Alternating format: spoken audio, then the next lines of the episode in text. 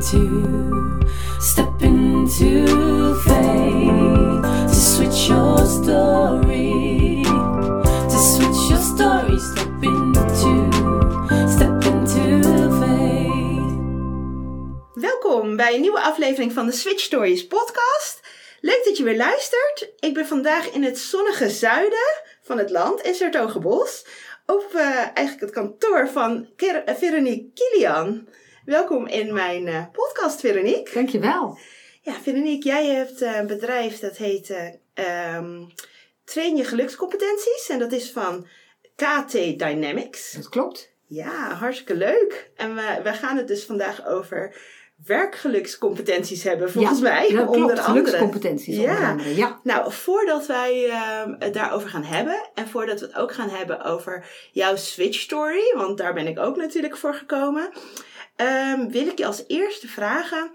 eh, wat zou jij, de Veronique van zo'n 25 jaar geleden, dus echt een beetje aan het begin van jouw carrière, hebben meegegeven eh, met de kennis en ervaring die je nu hebt? Nou, dat is een mooie vraag, zeg. Dat is een hele mooie vraag, want dat betekent dus dat ik eigenlijk, zoals dat dan heet, mijn jongeren zelf terzijde sta. Hè? Ja. Eh, en mijn jongeren zelf, 25 jaar, 25 jaar geleden, dat, die was ook 25. Ja. Dus ik ehm, zou tegen haar zeggen van, nou, je komt er wel. Mhm. Want eh, je hebt ontzettend veel capaciteiten, je hebt heel veel kwaliteiten. Eh, je bent een mooi mens. Je hebt een hele pure essentie.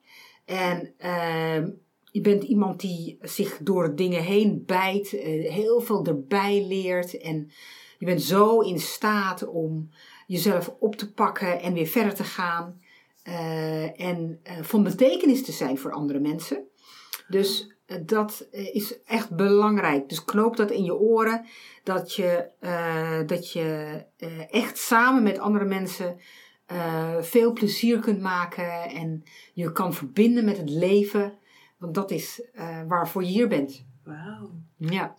Nou, wat mooi. Wat een mooie boodschap die je aan jezelf zou Ja, geven. Ja. Ja.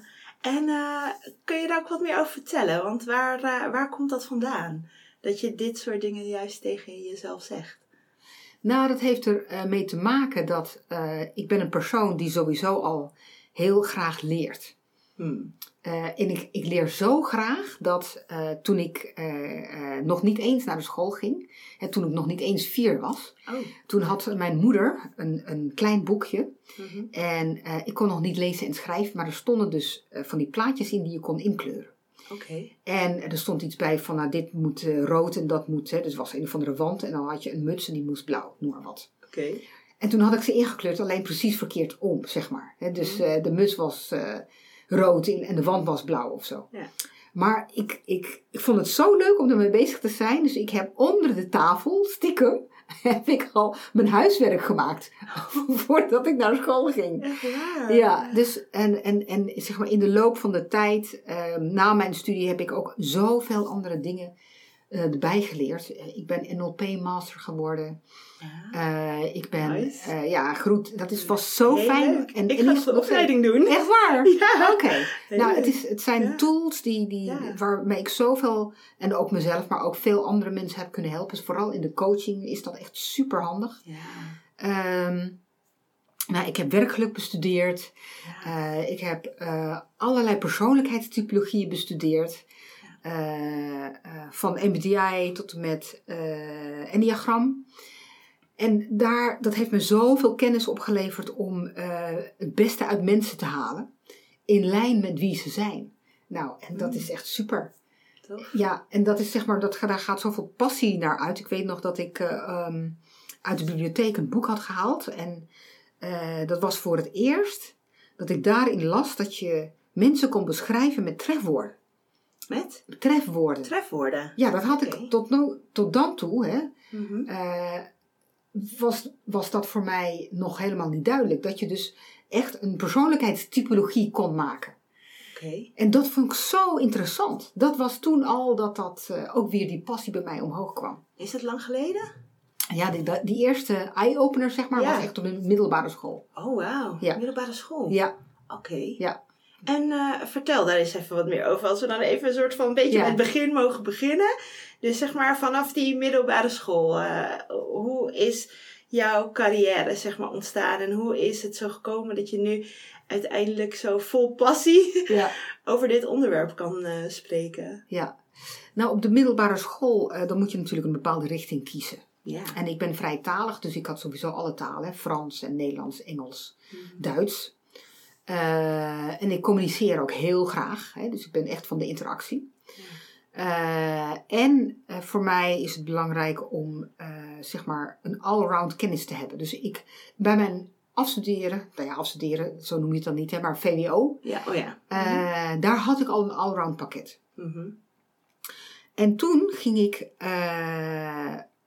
uiteindelijk afstuderen in sociale wetenschappen, Mhm. omdat dat ook een allround pakket is.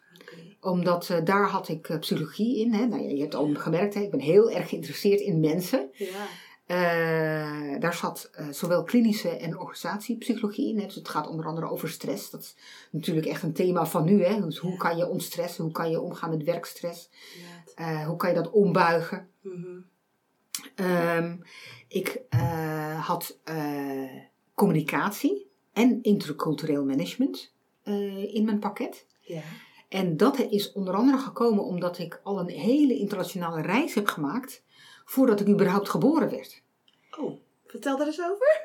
Nou, mijn voorouders zijn Chinees, dus dat is Ja. 400 jaar geleden. Mijn, mijn eh, oma zegt, wij zijn de achtste generatie, dus ik heb echt geen idee wie in China voorouders zijn. Want ja, eh, achtste generatie, dan tel ik maar gewoon 8 keer 50, zeg maar. Ja. Nou, dat is 400 jaar geleden. Ja. Eh, maar, maar die voorouders, die Chinese genen, zitten er nog wel in, hè? Dus ik hou ontzettend veel van Chinees eten. En Oh, ik ja. ben me gaan verdiepen in Chinese vitaliteitskunde. Ik doe Chinese vechtsport. Oh, echt Nou, waar? ja, dus Wat daar leuk. ben ik op die manier nog mee bezig. En, maar ben jij dan in Nederland wel geboren? Nou, dat zal ik je vertellen. Mijn voorouders zijn eh, dus, laten we zeggen, 400 jaar geleden uit China vertrokken. En ik vermoed naar Indonesië. Omdat mijn ouders zijn geboren en getogen, mijn oma trouwens ook, in Indonesië. Ah, Als Chinezen, Ja. hè, met een Chinese naam. ja. Nou, we hebben een beetje dezelfde achtergrond. Ja, ik kijk. ook Chinese en Ja. achtergrond. Ja, Precies. klopt. En toen gingen mijn ouders werken voor de Indonesische ambassade in Duitsland. Ah, Na hun afstuderen. Dus ze zijn allebei eh, afgestudeerd in economie. ja. aan de Universiteit van Jakarta. En vervolgens gingen ze werken voor de Indonesische ambassade in Bonn. Hè, want dat was toen nog de hoofdstad van Duitsland. ja. En daar ben ik geboren. Ah, oké. En toen kreeg mijn vader een baan in Nederland. Dus toen wij eh, naar Nederland verhuisden was ik drie. Dus ik heb al die internationale culturen zeg maar al een beetje meegenomen. En dat is een van de redenen waarom ik eh, als specialisatie intercultureel management heb genomen. Ja. En met name in de zakenwereld, want ik ben afgestudeerd op hoe Nederlanders en Italianen zaken doen. Eh, dat was een fantastische periode voor mij om in het buitenland te studeren, daar onderzoek te doen en toen echt in Italië? Ja, Italië ik ben in Italië, heb ik Ah, dat oké. onderzoek gedaan. Oké, en waarvoor heb je toen voor Italië gekozen? Omdat ik hou van mooie kleding. Oh? Oh, wat leuk. Toen dacht je Italië? Ja, ja, Ja? en omdat je daar heerlijk in het café kon ontbijten met een brioche en een cappuccino. Mhm. En eh, omdat de Italiaanse cultuur is echt lekker genieten van de dag. Hè? Ja. Dus dan werd ik gebeld door de medestudenten. Die zeiden, wat gaan we vanavond doen? Nou ja, dan, in Nederland is die cultuur niet zo. Hè? Want de agenda's zijn meestal volgepland. Mijn beste vriendin, die moet ik nog drie weken van tevoren boeken. Ja. Voordat ik eh, een afspraak kan hebben met Ja, haar, bij wijze van spreken.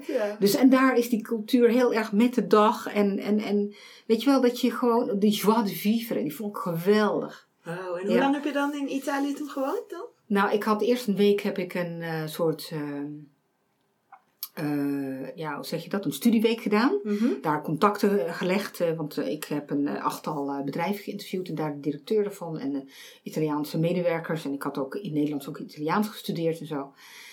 Ja, Ja. dan kon ik tenminste de interviews in, in het Italiaans doen. Ja. En toen heb ik gewoon het hele seizoen, na de zomervakantie tot aan de kerst, heb ik eh, daar gezeten om eh, al die interviews te doen, uit te werken. En eh, ja, dat ging toen nog met cassettebandjes. Oh, echt in die tijd? Wow, dat is echt wel lang geleden. Erg lang Ja. geleden? Ja, Ja, wat ja. tof. Ja. En spreek je dan dus nu ook nog steeds vloeiend Italiaans? Nou, ik zou het opnieuw weer moeten reïntegreren, zeg maar. Ik ben iemand die heel doelgericht is, hè. Dus als het moet, dan leer ik het weer en dan ja, ben ik zo weer eh, in het Italiaans aan het praten. Goed. Maar ja, ik hoef het nou niet meer te gebruiken. Nee. Dus ja, dan zakt het een beetje weg. Weg, inderdaad. Ja.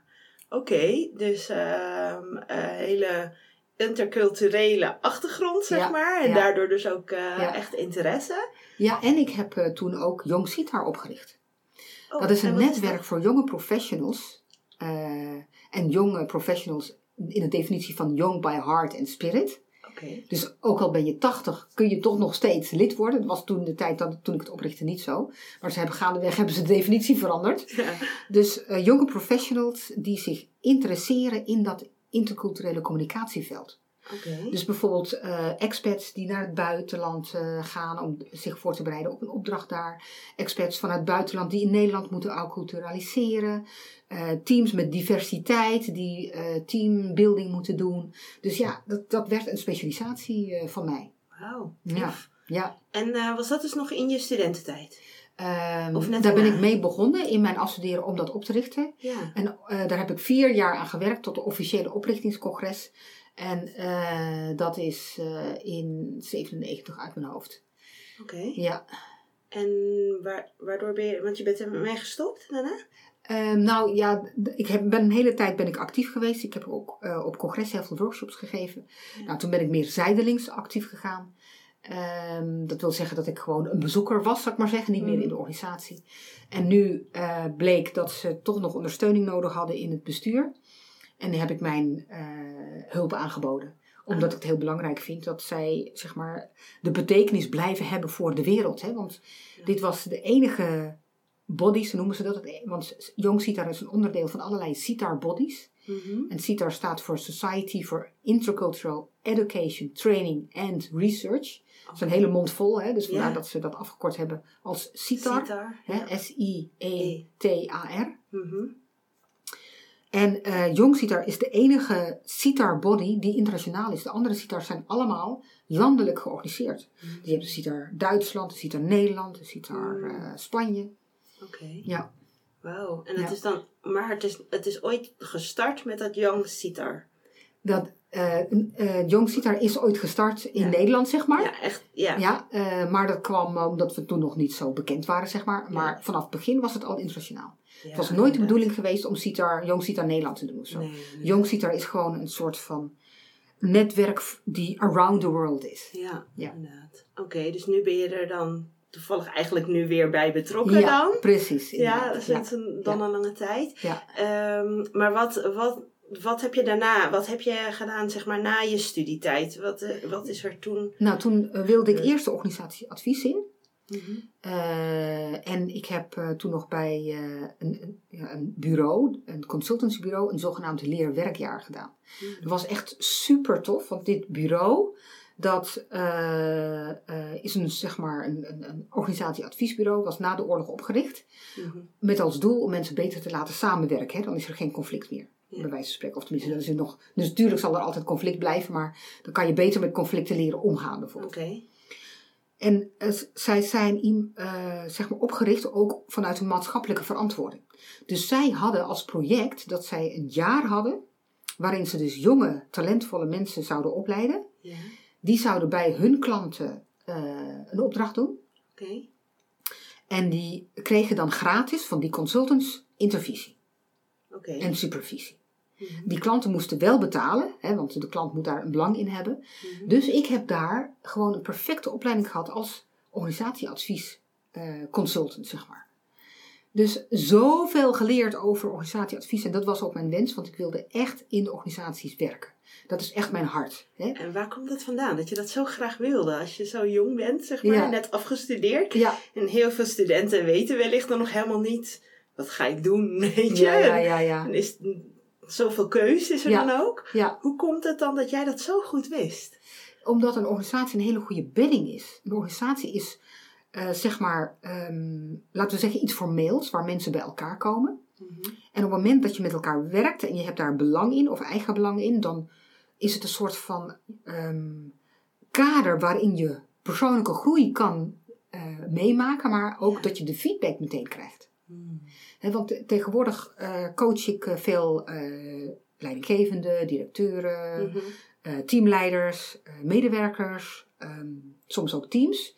En dan is de organisatie altijd een achtergrond. Want je hebt er belang bij. Als iemand bij mij komt en een teamcoachingstraject doet, van laten we zeggen tien keer, dan ehm, hebben we van tevoren doelen gesteld. En die doelen die zijn merkbaar en meetbaar in de context van de organisatie.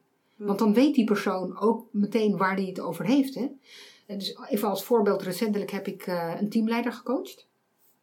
En die zei, Veronique, ik heb een, eh, een directeur. Nou, jeetje zeg, ik weet niet hoe ik eh, met haar moet omgaan. Maar als dit gewoon een vriendin was geweest of zo, of een kennis, dan was hij natuurlijk nooit aangegaan om te leren wat hij nu had kunnen leren, doordat hij, zo, eh, doordat hij het zo lastig vond om met haar om te gaan. Ja. Dus we konden eh, alle niveaus konden we bespreken. Van nou, wat voor iemand is het? Hoe gaat jullie communicatie? Eh, waarin heb jij leiderschap? En daar heb ik onder andere een aantal NLP coachingstools eh gebruikt. Ja. Waar kan je invloed op uitoefenen? Wat zijn de consequenties dan? Hoe gaat de situatie veranderen? Dus doordat hij daar zoveel inzicht in kreeg en eye-openers, kan hij dus nu heel anders omgaan met haar. Weet je wel, in zo'n sessie is er dan al heel wat veranderd. In hem dan. Ja. Nou, dat is perfect. Ja. En dat is wat een organisatie geeft. Hij moet nu leren om met haar om te gaan. Het is geen keus. Je kan niet zeggen, nou ja, blijf thuis. Nee. Kom niet meer naar me. Ja, dat kan wel, maar dan moet hij zich ziek melden. En dat was niet, niet, niet van plan, zeg maar. Nee, inderdaad. Ja. Ja. Oh, ik zie ook echt zo echt wel de passie, zeg maar. Bij jou echt, eh, je straalt dat helemaal uit hè, Oh, ja. als je erover praat, Ja. over organisaties en hoe je die dan op zo'n manier zeg maar kan ondersteunen en kan helpen. Ja. En eh, op die manier echt jouw steentje bij kan dragen. ja, Eh, maar als ik nog even een paar stappen terug mag, zeg maar. ja. Ehm, eh, waar is het zeg maar ontstaan dat jij, want jij had dus een heel mooi traject in het begin na je afstuderen, wat echt al klinkt als fantastisch dat je zo'n baan vindt, waar je dan ook nog enorm goed gecoacht wordt om gelijk die organisaties te kunnen helpen. Ehm, wanneer is er een wens ontstaan dat je wilde gaan ondernemen? Mhm. Ehm, waarom ben je bijvoorbeeld niet gewoon ergens in het bedrijfsleven in Hmm. loondienst gegaan? Ja. Is, kun je daar wat meer over vertellen? Ja, zeker, ja. Nou, ik had, eh, na mijn afstuderen was ik in dienst. Hm. Eh, ik was in dienst bij een bureau en eh, dat was, zou je niet verbazen, een organisatieadviesbureau. En eh, daar hoopte ik inderdaad heel veel te kunnen leren en te doen, met klanten aan het werk te gaan. En ik eh, eh, werd aangenomen door de eigenaar. En de- eh, van deze eigenaar heb ik zoveel geleerd hoe het niet moet, zeg maar. Dat was een hele belangrijke les voor mij. Ja. Wow. ja, want hij kreeg geen klanten. Oh. Ja, dus ja, hij had een gigantisch pand. Dus dat, met andere woorden, je hebt er heel veel kosten Ja. en geen klanten. Wow. Ja, dat is echt heel lastig dan. Hè? Ja, inderdaad. Als je dan geen klanten kunt binnenkrijgen, dan, ja, dan, dan loop je leeg. Want dan moet je altijd maar teren op het geld wat je hebt. Ja. En je krijgt geen inkomsten. Nee. Dus ik heb daar echt maanden gezeten, zeg maar. En meegeholpen met eh, acquisitie en de Ja. marktonderzoek. En eh, zeg maar, eens geprobeerd om eh, zeg maar de interne organisatie mee te helpen opzetten. Maar ja, Het werkte niet. nee, precies. En ehm, deze situatie heeft zich maanden zo voortgezet.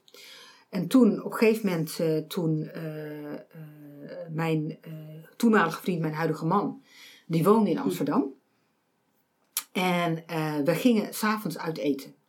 En het was donker. En ik zat achterop bij hem. En kun je je voorstellen? Op een fiets? Of... Achter op de fiets. Oké, Ja. ja. Wij gingen op, de, tenminste hij ging op de fiets echt achterop, naar dat restaurant fietsen. Ja. In het donker en dan is er op zo'n paadje, is er midden op het fietspad zo'n zwart geverfde Amsterdammertje.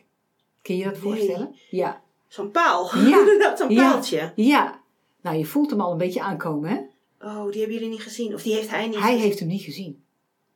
Dus hij fietste er rakelings langs. En omdat ik natuurlijk met eh, mijn eh, benen aan één kant zat, toevallig aan de kant van dat Amsterdammertje, werd ik er met dezelfde snelheid als waar hij mee fietste. Werd ik er afgeslingerd. Oh. Heftig. Dat was heftig, ja. En toen had ik een hersenschudding. Oh. Ja. Wow. En hoe oud was je toen? Toen was ik, eh, even kijken, ik denk 24 of zo. Oh ja, ja nog jong. Ja, Dus eh, net aan het werk, zeg maar. ja, ja. Een beetje zo in die leeftijd. Oké. Ja. En hoe heftig was dat? Nou, dat was in, de, in die zin zo heftig dat ik, eh, ja, ik moest thuis blijven, weet je wel. Het licht uit, eh, dat door de ramen heen kwam, deed pijn aan mijn ogen. Oh. Nou, dan weet je al, dat is, hè. Ja, maar je hebt dat je- niks gebroken of wat Nee, niks Oh. gebroken. Maar ja, ik zat binnen ja. met een zonnebril. Ja. Omdat ik, eh, omdat ik het licht te fel vond. Ja, Nee, dat maar je bent niet echt op je hoofd gevallen dan. Ja. ja, of tenminste iets daar, daarmee gebeurde er, ja. Ja. Ik weet, dan- ik weet nog niet precies meer hoe ik gevallen ben. Ik weet nog wel dat er eh, toen ook nog een auto stopte om te kijken wat er aan de hand was en zo. Mhm. En eh, ehm, ja, dat is het punt. Hè. Je kan natuurlijk niet meteen zien wat er aan de hand is. Nee, Hè, dus ik bedoel, ook niet met de ambulance weggebracht of zo. nee. Eh, Je bent wel in het ziekenhuis geweest. Ik ben uiteraard wel bij de dokter geweest. Ja. En nou ja, een hersenschudding daar, daar, moet- daar kan je niks mee. Daar moet je gewoon van uitrusten. Ja. Dus dat was een verplichte bezinningstijd. Oké, en hoe lang heeft dat geduurd? Nou, weken zeker. Ja, Oh. weken. Ja. Oh, En eh, eh, daar moest ik naar binnen om echt heel diep te voelen van eh, wat wil ik nou? hmm. En daar heb ik, dat heb ik dus later geleerd, het heet een ik-besluit. Mhm. Dat is een heel diep besluit. Daar heb ik van binnen gevoeld, ik wil mijn capaciteiten beschikbaar maken voor meerdere opdrachtgevers. Hmm. En het kon niet bij jou, En dat kon niet daar. bij jouw werkgever Nee, waar nee. je zat. Nee. Nee. En de eerste stap, stap die ik toen heb gedaan, daarna, later, dat was dus in de zomervakantie, midden in de zomervakantie, 1 augustus, Ja. heb ik, eh, eh, eh, heb ik volgens mij in 1996, heb ik dus me ingeschreven bij de Kamer van Koophandel. Gewoon puur om mogelijk te maken dat ik mijn capaciteit voor meerdere opdrachtgevers zou kunnen beschikbaar maken. En ik had nog geen klant. Dus dat was ook heel gedurfd. Inderdaad. Ja, En had je toen wel al gelijk je baan opgezegd? Want je kan je natuurlijk ook inschrijven bij de KVK ja. en nog wel je baan houden en dan eerst zeg Ja. maar aankijken. Of heb je toen gelijk je baan opgezegd? Nou ja, die, die, die eigenaar, die kon mij niet meer onderhouden. Want Oh ja. ja, dat was natuurlijk sowieso echt Ah, vreselijk voor hem dat jij ziek werd. Ja. ik bedoel, Oh hij, hij had gewoon helemaal geen geld meer. Nee. Dus dat is natuurlijk, eh, ik, ik heb, ja, er was geen andere mogelijkheid dan, of ik moest nog helemaal vasthouden aan, aan dit conflict, hè, want dat is het natuurlijk. Ja. Eh, of ik ga mijn energie besteden aan iets nieuws en constructiefs. Ja. Dus ik heb daarvoor gekozen Ja. eh, om Dus je dat bent te doen. gestopt. Ik ben gestopt, ja. Ja. Ja, ja, ik bedoel, ik was nog steeds herstellende, hè. Ja. Van, weet je wel, dat je dan even werkt en dan even weer even moet liggen. En dan toch weer even werkt en dan weer even moet liggen. En toch dacht je, En toch dacht ik, ik laat ga... ik gaan ondernemen. Ja, en- ja precies. Maar dat is toch het stukje van ehm, eh, je ik-besluit volgen. Hè, dat is dat het komt van zo diep van binnenuit. Ja. eh, dat, dat je daardoor het pad open maakt, zoals dat dan heet. En dat is ook wat ik terugzie aan de mensen die ik coach.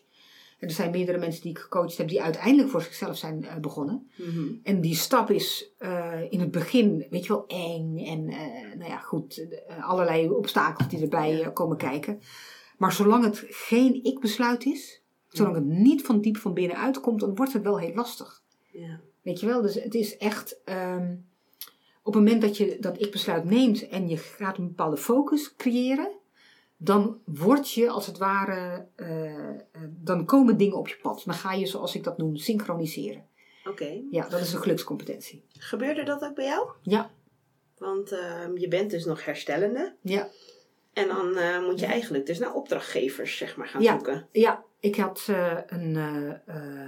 ik ging natuurlijk alle tijd nemen voor mijn herstel. En ik ging lid worden van een aantal netwerken. En ik had toen alle tijd om ook nog extra aandacht te besteden aan Jong Sitar. Ja. En, eh, Oh, dus dat deed je nog wel? Of deed, deed je dat toen, wel. Of ging je toen weer een soort van... Nee, nee, dat deed ik nog deed, wel deed je dat. Ja, ondertussen? Ja, ja, nog want dat was steeds? ook- Dat liep de hele tijd door? dat liep de hele tijd Ah, door, zeg maar. Oké, ja. Eh, maar dat was natuurlijk vrijwilligerswerk. Hè? Dus dat is niet eh, waar je een inkomen van krijgt. Nee, inderdaad. En uiteindelijk heb ik meegedraaid in een project waarbij, dat weet ik nog heel goed, dat was in het begin bij de LOV. Dat, is, de, dat was een, een, een groot netwerk voor eh, mensen die bezig waren met eh, voeten, hè, dus eh, podologen. Oh, Oké. voedverzorgers. Mhm. En dat netwerk moest een ledenonderzoek hebben. Dus ik heb daar dat onderzoek gedaan. Ik heb ronde tafels geleid. Ik heb interviews afgenomen, het rapport geschreven. Nou, dat was super leuk om te doen. Ja. Ja, en dat is wel waar ik als het ware in ben gerold, zou ik maar zeggen. Dus dat was een, eh, ja, dat is natuurlijk wel heel leuk om dan daar je capaciteiten te, Laten ja, zien. te laten zien. Ja. Ja. Ja. Wauw, tof. Oké. En ho- hoe is het dan daarna verder gelopen? Want ehm, inmiddels zijn we zo'n 23 jaar, 24 jaar verder. Kijk, hè? ja, ja. Dat is echt al een Ja. tijd geleden Ja, natuurlijk. Hè? Dat, je, dat Ja. je dus dat ongeluk hebt gehad. Ja, En ja. dat je toen wist van, ja, ik moet dit gewoon voor Ja. mezelf gaan doen. Ja, ja. En dat is natuurlijk best wel, op zo'n jonge leeftijd, Ja. is dat natuurlijk best wel een ehm, eh, stoere beslissing, denk Nou, ik ook echt wel. wel. Ja, ook wel spannend. ja, zeker. Om dan niet eh, voor wellicht de standaard om je heen te gaan. Ja. En ehm, eh, dan te kiezen voor het ondernemerschap. Ja. Was het zo, ehm, want je bent nog steeds samen met jouw man, Ja, hè, klopt. inmiddels, zei je net. Ja. Is hij ook ondernemer? Nee, of, dat is helemaal niks voor hem. Is hem. Nee. Nee, nee. Oh. Nee. Dus eh, hij, hij is lekker in loondienst gegaan, Hij zeg is nog steeds in loondienst, Hij is nog steeds in Ja. loondienst. Oh ja, Ja. oké. Dus, dat is, dus dat is een soort van... Is dat dan ook een beetje een soort van eh, fijne... ehm, was dat in die tijd misschien echt al, weet je? Als je dan, Ja, dat is zeker een fijne combinatie. Absoluut een een fijne combinatie. combinatie- Zeker, ja. ja. heel fijn. Ehm, eh, want je hebt natuurlijk als ondernemer sowieso je sociale leven nodig. Hè? Dus eh, iets van een, een, eh, dat je aan het einde van de dag samen kan komen en even kan vertellen over de dingen en de avonturen die je hebt beleefd die dag. En dat is gewoon heel prettig. Ja, Eh, want het is ook wel eens afgewisseld hè, dat mijn man op dat moment even geen baan had. En dat ik in een opdracht zat, in een interim opdracht.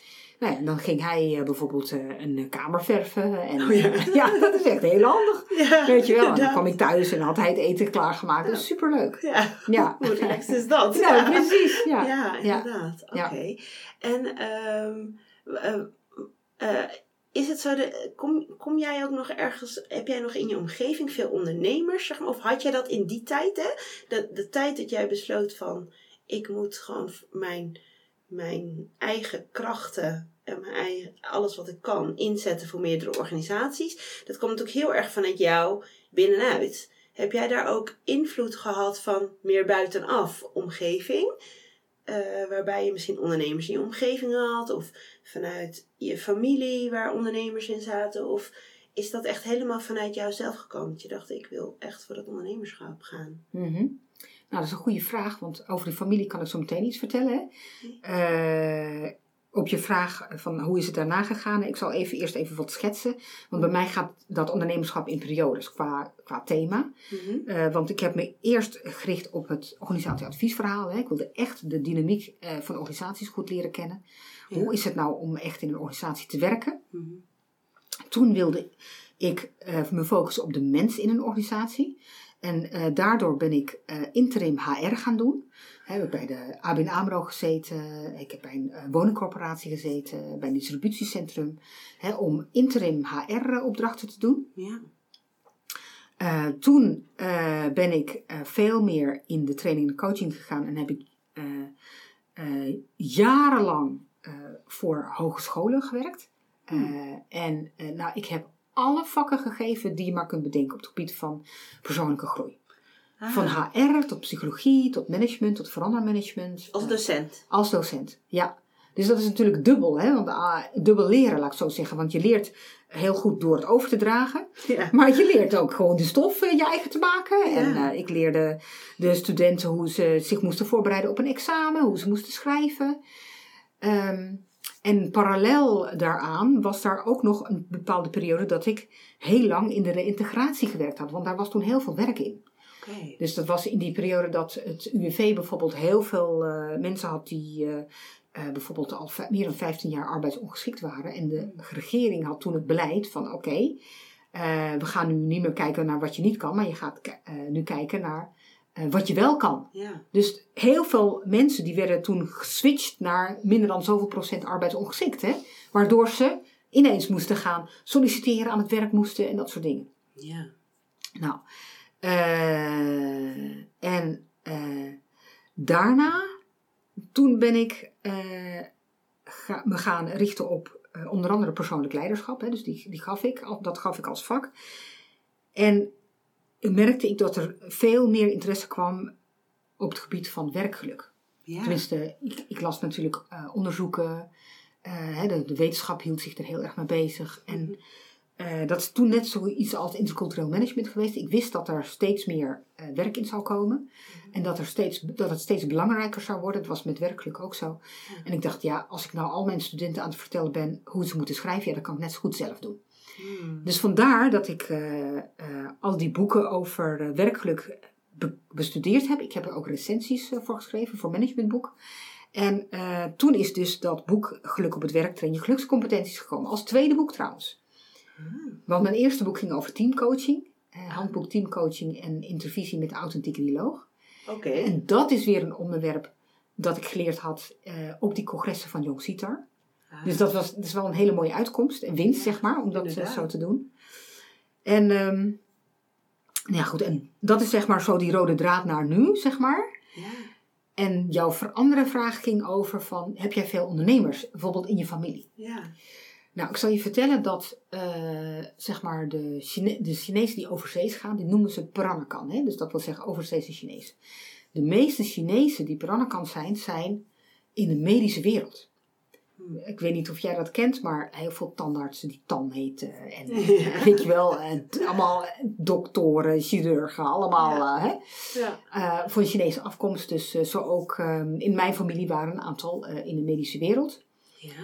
Ehm, en nou is het toevallig zo dat mijn neef ook ondernemer is. Hè, die, die is ook als, een beetje consultant en dezelfde dingen eh, doet hij als ik. eh, ook een beetje in het eh, praktische spiritualiteit. Oh. Eh, hè, dus eh, bezig met het enneagram en de betekenis, de diepere betekenis daarvan en dat soort dingen. Hè. Ik denk, eh, dus ik vind het zelf belangrijk om met purpose bezig te zijn.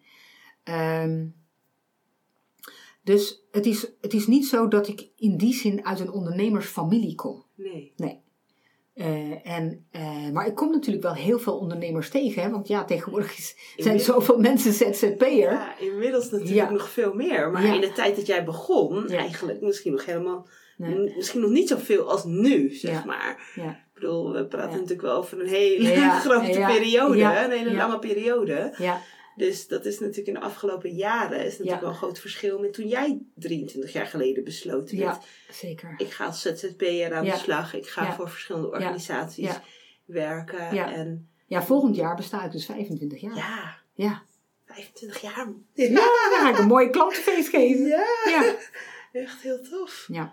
Ja, en vertel eens dan even wat meer, nu- dan, dan kunnen we nu denk ik wel wat meer naar nu. Dat is Ja. natuurlijk wel heel tof, want Ja. ehm, eh, ik denk wel dat het ook wel heel leuk is om, om, als jij daar een beetje meer van jouw kennis denk ik wel, wel wil delen. Want ik geloof ook wel dat een deel van mijn luisteraars deze podcast, de Switch Stories podcast, juist Ja. luistert omdat ze wellicht twijfelen over eh, of ze de stap moeten maken naar het ondernemerschap. Nou ja, jij zei net al van, ik coach daar ook mensen in. Ja. Ja. Dus ik ben daar wel benieuwd, benieuwd naar van wat jouw ervaringen daarin zijn. Maar, Ja. maar ook, ehm, ehm, jij hebt het natuurlijk over die gelukscompetenties. Ja, Hè? Want ja. dat is echt Ja. jouw, jouw vak, zeg maar. Ja, Of, eh, ja. eh, jouw expertise. Eh, kun je daar wat meer over vertellen? Wat houdt dat precies in?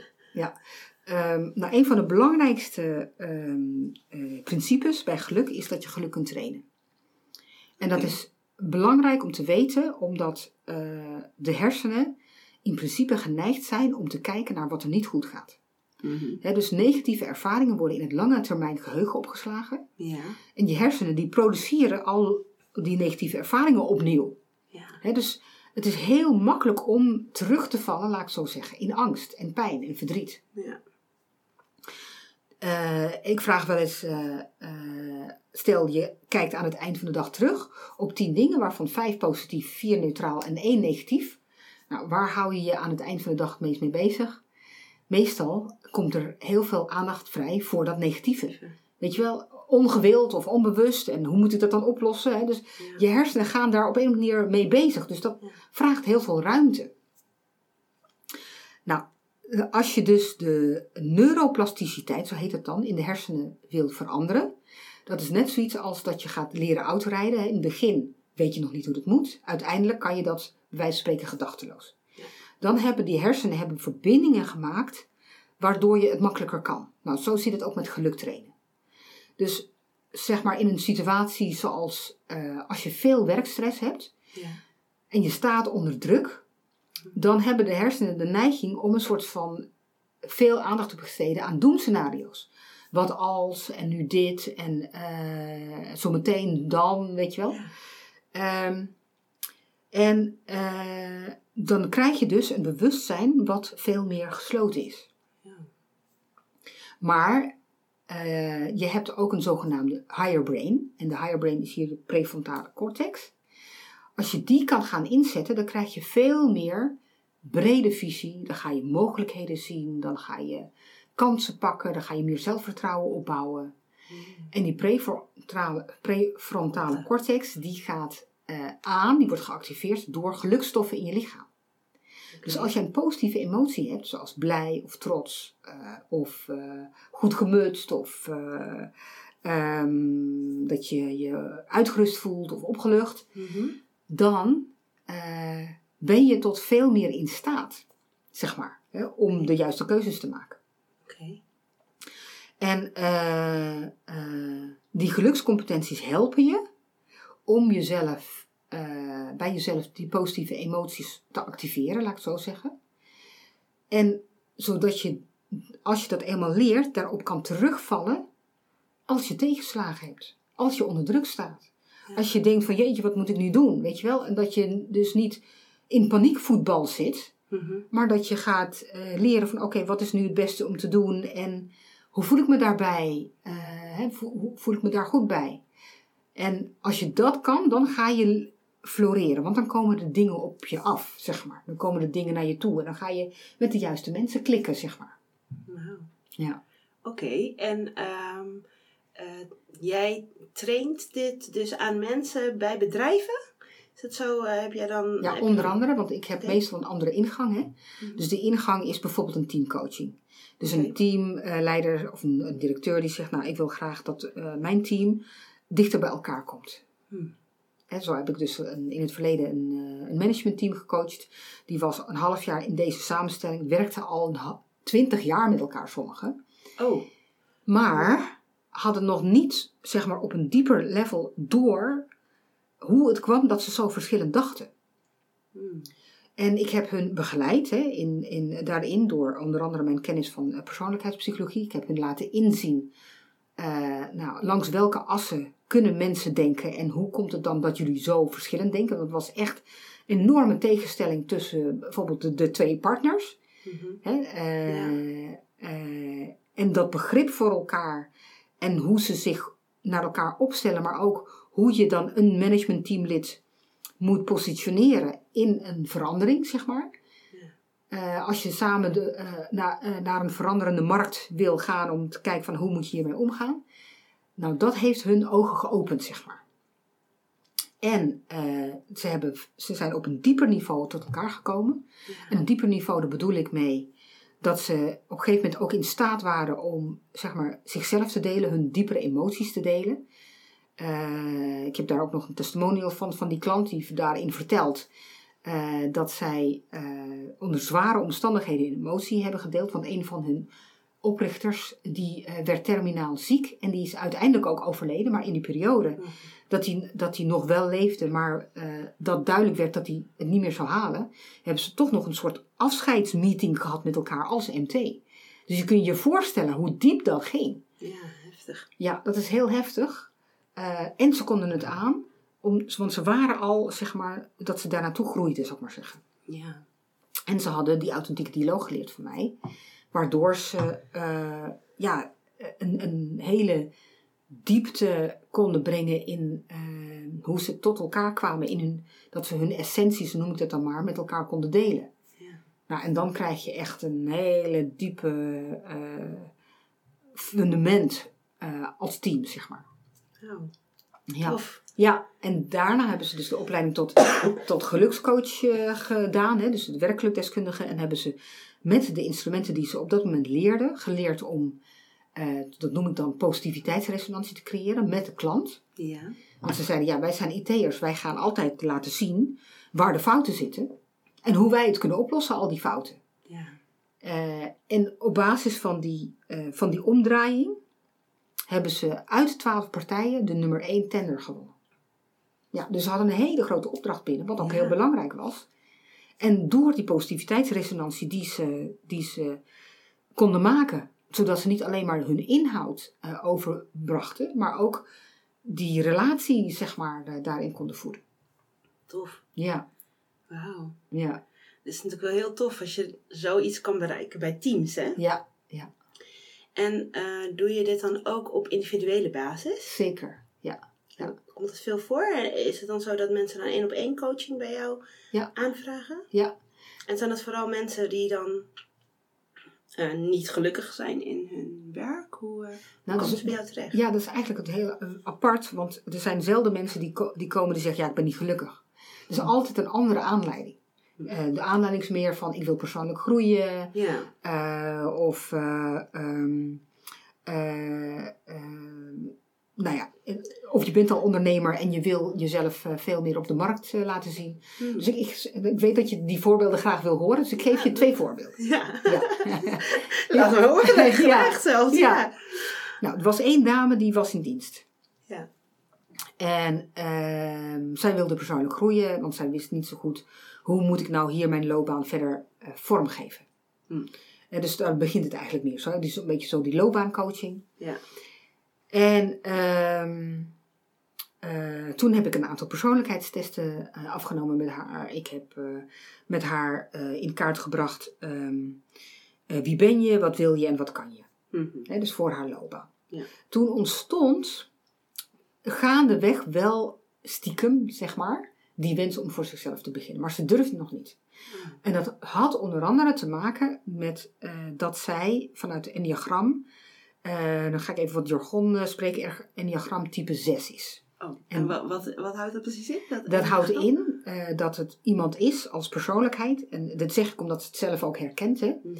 die vooral kijkt naar valkuilen en wat niet goed gaat en daarop anticipeert, zeg Mm. maar. Nou, dan moet je net een ondernemer hebben, wat daar allemaal fout kan gaan en Ja. de onzekerheid en of je Ja. wel of niet opdrachten krijgt. En hè, ik bedoel, daar is geen ehm, garantie dat je maandelijks eh, geld op de bank Nee, hebt. inderdaad. Hè? Nee, helemaal niet. Nee, Nee, precies. Ja. Nee. Ehm, en, eh, eh, maar doordat zij steeds meer inzicht kreeg in wie zij was, en Ja. omdat ze leerde in de coaching om anders om te gaan met die valkuilen, Mhm. hè, want je kunt ze zien, maar je kunt er mijlenvel allerlei doemscenario's op loslaten en, en, en eh, anticiperen op dat het niet fout gaat en daar ook heel veel stress van hebben. Of je kunt van tevoren eh, de valkuilen zien en zeg maar, ehm, zonder dat je er stress van hebt, reële eh, opvangmogelijkheden creëren. Ja, inderdaad. En zelfvertrouwen creëren. Ja. Nou, wat ik merk is, op een gegeven moment dan maak je zo'n innerlijke transformatie mee, dat, je, dat de stap om het te maken kleiner wordt. En ze had ook nog iets eh, uit te werken met haar eigen leidinggevende. Mm. Hè, want ze, eigenlijk bleef ze uit trouw aan haar leidinggevende bij dat bedrijf. Mm. Dus zolang dat nog niet was uitgewerkt, kon ze die stap ook nog niet nemen. Nee. Dus dat was ook nog nodig. Dus er zijn allerlei transformatiestappen, zo noem ik het dan maar, Ja. voordat iemand daadwerkelijk zover is dat de weg vrij is om als ondernemer te starten, je in te schrijven en dat soort dingen. En zij is dat wel gaan doen? Zij is dat gaan doen, ja. Ja. En nou ja, ze verdient meer dan ooit. Ja, oh, wauw. Ja, Ja, ja, bijzonder hè? Ja. Om, dan de, om dat resultaat dan echt te zien. Ja, me. precies. Inderdaad wel heel tof. Ja, Ja. Ja. Trots ben je dan ook toch? Als je daar Ja, het is aan bij kan dragen. Ja, Toch? ja, echt heel fijn. Ja, Ja. en eh, nou, dit is dan natuurlijk iemand die echt eh, uiteindelijk dus is gaan ondernemen. Ja. Maar als ik jou zo hoor, spreek je ook wel mensen die bijvoorbeeld met een burn-out of zo eh, Ja. wellicht Ja. thuis zitten. En die dus echt he- heel erg alleen in hun huidige werk wellicht nog iets moeten aanpassen of dingen moeten aanpassen. Hoe ga je daar dan mee om? Ja, nou dat zal ik ook vertellen, maar ik had je nog die twe- dat tweede voorbeeld Oh ja, ja. ja. je had er nog één, inderdaad. ja. Ja. Nou, dit is een dame die is deels in dienst. Ja. En eh, zij ehm, wordt ingehuurd. Nou ja, in dienst is misschien niet het goede woord. Volgens mij doet ze dat als ZZP'er. Wordt ze ingehuurd als invalkracht, zeg maar, Mhm. in de zorg. Oké. Hulpverlener, eh, maar ook iemand die mensen helpt met mentale weerbaarheid. Heel erg eh, zich is gaan richten op voeding en, en, en vitaliteit. Mhm. Maar dat is een andere rol dan eh, dat je eh, je be- bezighoudt als hulpverlener met cliënten rechtstreeks. Hè? Mhm. Nou, en ze merkte dat ze toch een beetje in een dipje kwam en dat ze in de stress kwam van ja, straks dan word ik niet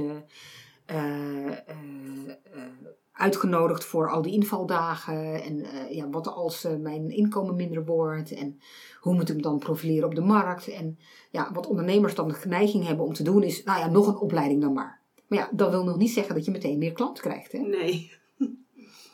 Eh, toen ehm, eh, heb ik eh, met haar een gesprek gehad en zij heeft besloten om mij een individueel traject te volgen Mhm. om beter te worden als ondernemer en haarzelf meer op de markt profileren.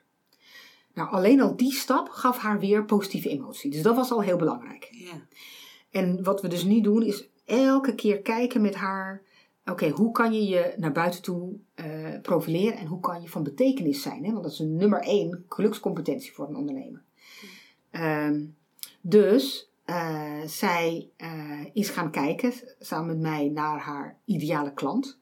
Nou, dan blijkt ze dus verschillende soorten ideale klanten te hebben. Mhm. En daar eh, gaat ze dus nu voor schrijven. Dus ik leer haar nu alles op het gebied van de social media. Hoe schrijf je een blog? Eh, hoe doe je dat met LinkedIn? Eh, hoe maak je een banner voor Facebook? Ehm, Wauw. ja, gewoon al die. Zij zegt: Ja, ik ben zo onthand met, met dit soort dingen. Ik weet niet hoe dat moet. Nou, het is heel makkelijk Ja. dat ik samen met haar kijk: hoe doe je dat nou voor jouw klanten? Ja. Hè? Want voor, eh, voor de zorginstelling hoef je het niet te doen. Nee. Want daar word je gewoon ingehuurd en dan zit je in een bepaald systeem. En dus daar hoef je niet zo voor te profileren. Maar wel voor de klanten die bijvoorbeeld bij haar personal training willen. Hè, hoe, ga je, hoe zorg je er dan voor dat je een goede eh, no-like-trust factor gaat opbouwen? Nou, dat soort principes. En daar is ze zo blij mee. Want elke keer gaat ze weer met energie weg en dan heeft ze weer een takenlijstje. En ja, dat is ondernemen. Hè? Want ik heb ehm, in mijn boek eh, het zogenaamde duurzaam ondernemerschap beschreven als gelukscompetentie. En dat begint met ondernemerspassie. En dat is een positieve emotie. Ja. Ja, Tof. ja. En, en wat was jouw vraag ook weer van net? Ehm, dat ging over als. Ah, Want dit zijn natuurlijk nou mensen die echt inderdaad gingen ondernemen. Maar Ja. ik had het ook nog over als nou mensen inderdaad vastlopen in hun werk. Ja. En dan bijvoorbeeld met een burn-out Ja. thuis komt. Die hoor je denk ik heel veel tegenwoordig. Ja, dat ze bijna omvallen. Ja. Ja, ja, ik heb er diverse keren daarmee te maken gehad dat ze, dat ze eh, bijvoorbeeld eh, één persoon die eh, dan nog, nog zeg maar, op arbeidstherapeutische basis werkt en dan bij mij terechtkomt. Nou, Vanuit de organisatie? Vanuit de organisatie, Komen ja. ze dan bij jou terecht? ja, Oh ja, die worden doorgestuurd door de manager naar mij. Ja, oké. Nou, dat is echt super belangrijk, omdat, eh, weet je wel, dan zeg ik weer, dat is die achtergrond. Hè? Want de organisatie betaalt. Ik spreek met de organisatie eh, een tiental sessies af. Dus die komen ook. Eh, dus er is ook gewoon baat bij dat, dat er iets gebeurt, zeg maar. Ja, inderdaad. Nou, ehm, dan is het dus heel belangrijk. eh, eh, ik noem me dan even een paar gelukscompetenties. Die had ik. ehm, die heb ik inderdaad ook in mijn boek beschreven. Maar ik ga ze nu gewoon even vertellen, zeg maar. Ja. Ehm, als de hersenen in een stress hersengolflengte zitten, dan zitten ze in de beta hersengolflengte. Dus dan, dan heb je heel veel onrust, je voelt gejaagdheid, hè, er zitten heel veel stresshormonen in, eh, in je lichaam. je kunt je misschien niet meer concentreren, je slaapt slecht. Eh, je maakt je over van alles en nog wat zorgen. Hè. Dat is heel makkelijk in die stress hersengolflengte. Want als je Mm. eenmaal daarin zit, dan Ja. wordt het een soort van negatieve spiraal. Ja. Dus, dus van daaruit krijg je, krijg je geen rust en dan ga je nog meer zorgen maken, et cetera. Nou, wat heel belangrijk is, is dat je in een andere hersengolflengte komt. En in die rust hersengolflengte heb je er drie. Je hebt de alfa hersengolflengte, dan ben je in staat om rustig dingen op te nemen als informatie, zeg maar. Mhm. Eh, je hebt de ehm theta hersengolflengte, dat is de zogenaamde inspiratie hersengolflengte. Dan krijg je de beste ideeën als je aan het hardlopen bent of je zit in bad of eh, net wakker of net aan het slapen. Ken je dat? Ja, best wel. Ja? ik had het altijd eh, s s'avonds laat Ja, inderdaad. precies. Dat je echt denkt, van, oh, waarom nu? Ja, Hè? Wat onhandig. Of Ja. je moet ne- net een, een, eh, een, hoe zeg je dat? Een, eh, een eh, pen en papier naast je Ja, hebben. inderdaad. Dat Ja. had ik vroeger ook altijd Ja, dan precies. naast mijn bed liggen. Ja, inderdaad. Ik probeer ja. dat nu iets te minderen. Maar Ja, ja. ja. En, eh, en je hebt de delta hersengolflengte. Dus dan ben je helemaal in diepe rust. En dat is een, een, een eh, zeg maar dat je in een soort van stilte terechtkomt. Hm. En eh, daar kun je dus aanwezig zijn in die stilte, terwijl je toch bewust hebt, bewustzijn hebt, zeg maar, bewust bent. Terwijl de meeste mensen in de delta hersengolflengte gewoon slapen. Dan ben je gewoon niet meer bewust, zou ik maar zeggen. Ja, want dan word je wakker en dan heb je misschien nog gedroomd en je kunt je nog wat herinneren. Maar eh, in die delta hersengolflengte opladen, dat is dus echt een vaardigheid. Hm. Dus wat ik bij deze jongen gedaan heb, die dus inderdaad overliep en Ja. zei van ja, eh, hè, als het zo doorgaat, dan ben ik straks echt helemaal eh, eruit. Ja. Die heb ik in het begin elke keer oefeningen gegeven en begeleid om in die andere hersengolflengte te komen. Dat hij voor het eerst in zijn leven eh, een moment kon ervaren dat er even, even helemaal niks was. Dat hij niks dacht, zeg maar. Dat hij alleen echt was in een soort zijnskwaliteit. Nou, als je dat steeds meer leert, dan komt ook je lichaam tot rust. Hè? Want eh, ehm, dan gaan er andere stoffen door je lichaam. Hè? Dat, dat gaat die cortisol tegen. eh, als je super gestrest bent. Hè? Een beetje stress is niet erg. Ik bedoel, hè? want dat, eh, dat kan je aanzetten tot goede actie, zeg maar. Mhm. En hè, ik begrijp me goed, als je in een brandend huis zit, dan ga je ook niet zeggen van oké, nou gaan we eerst even mediteren om.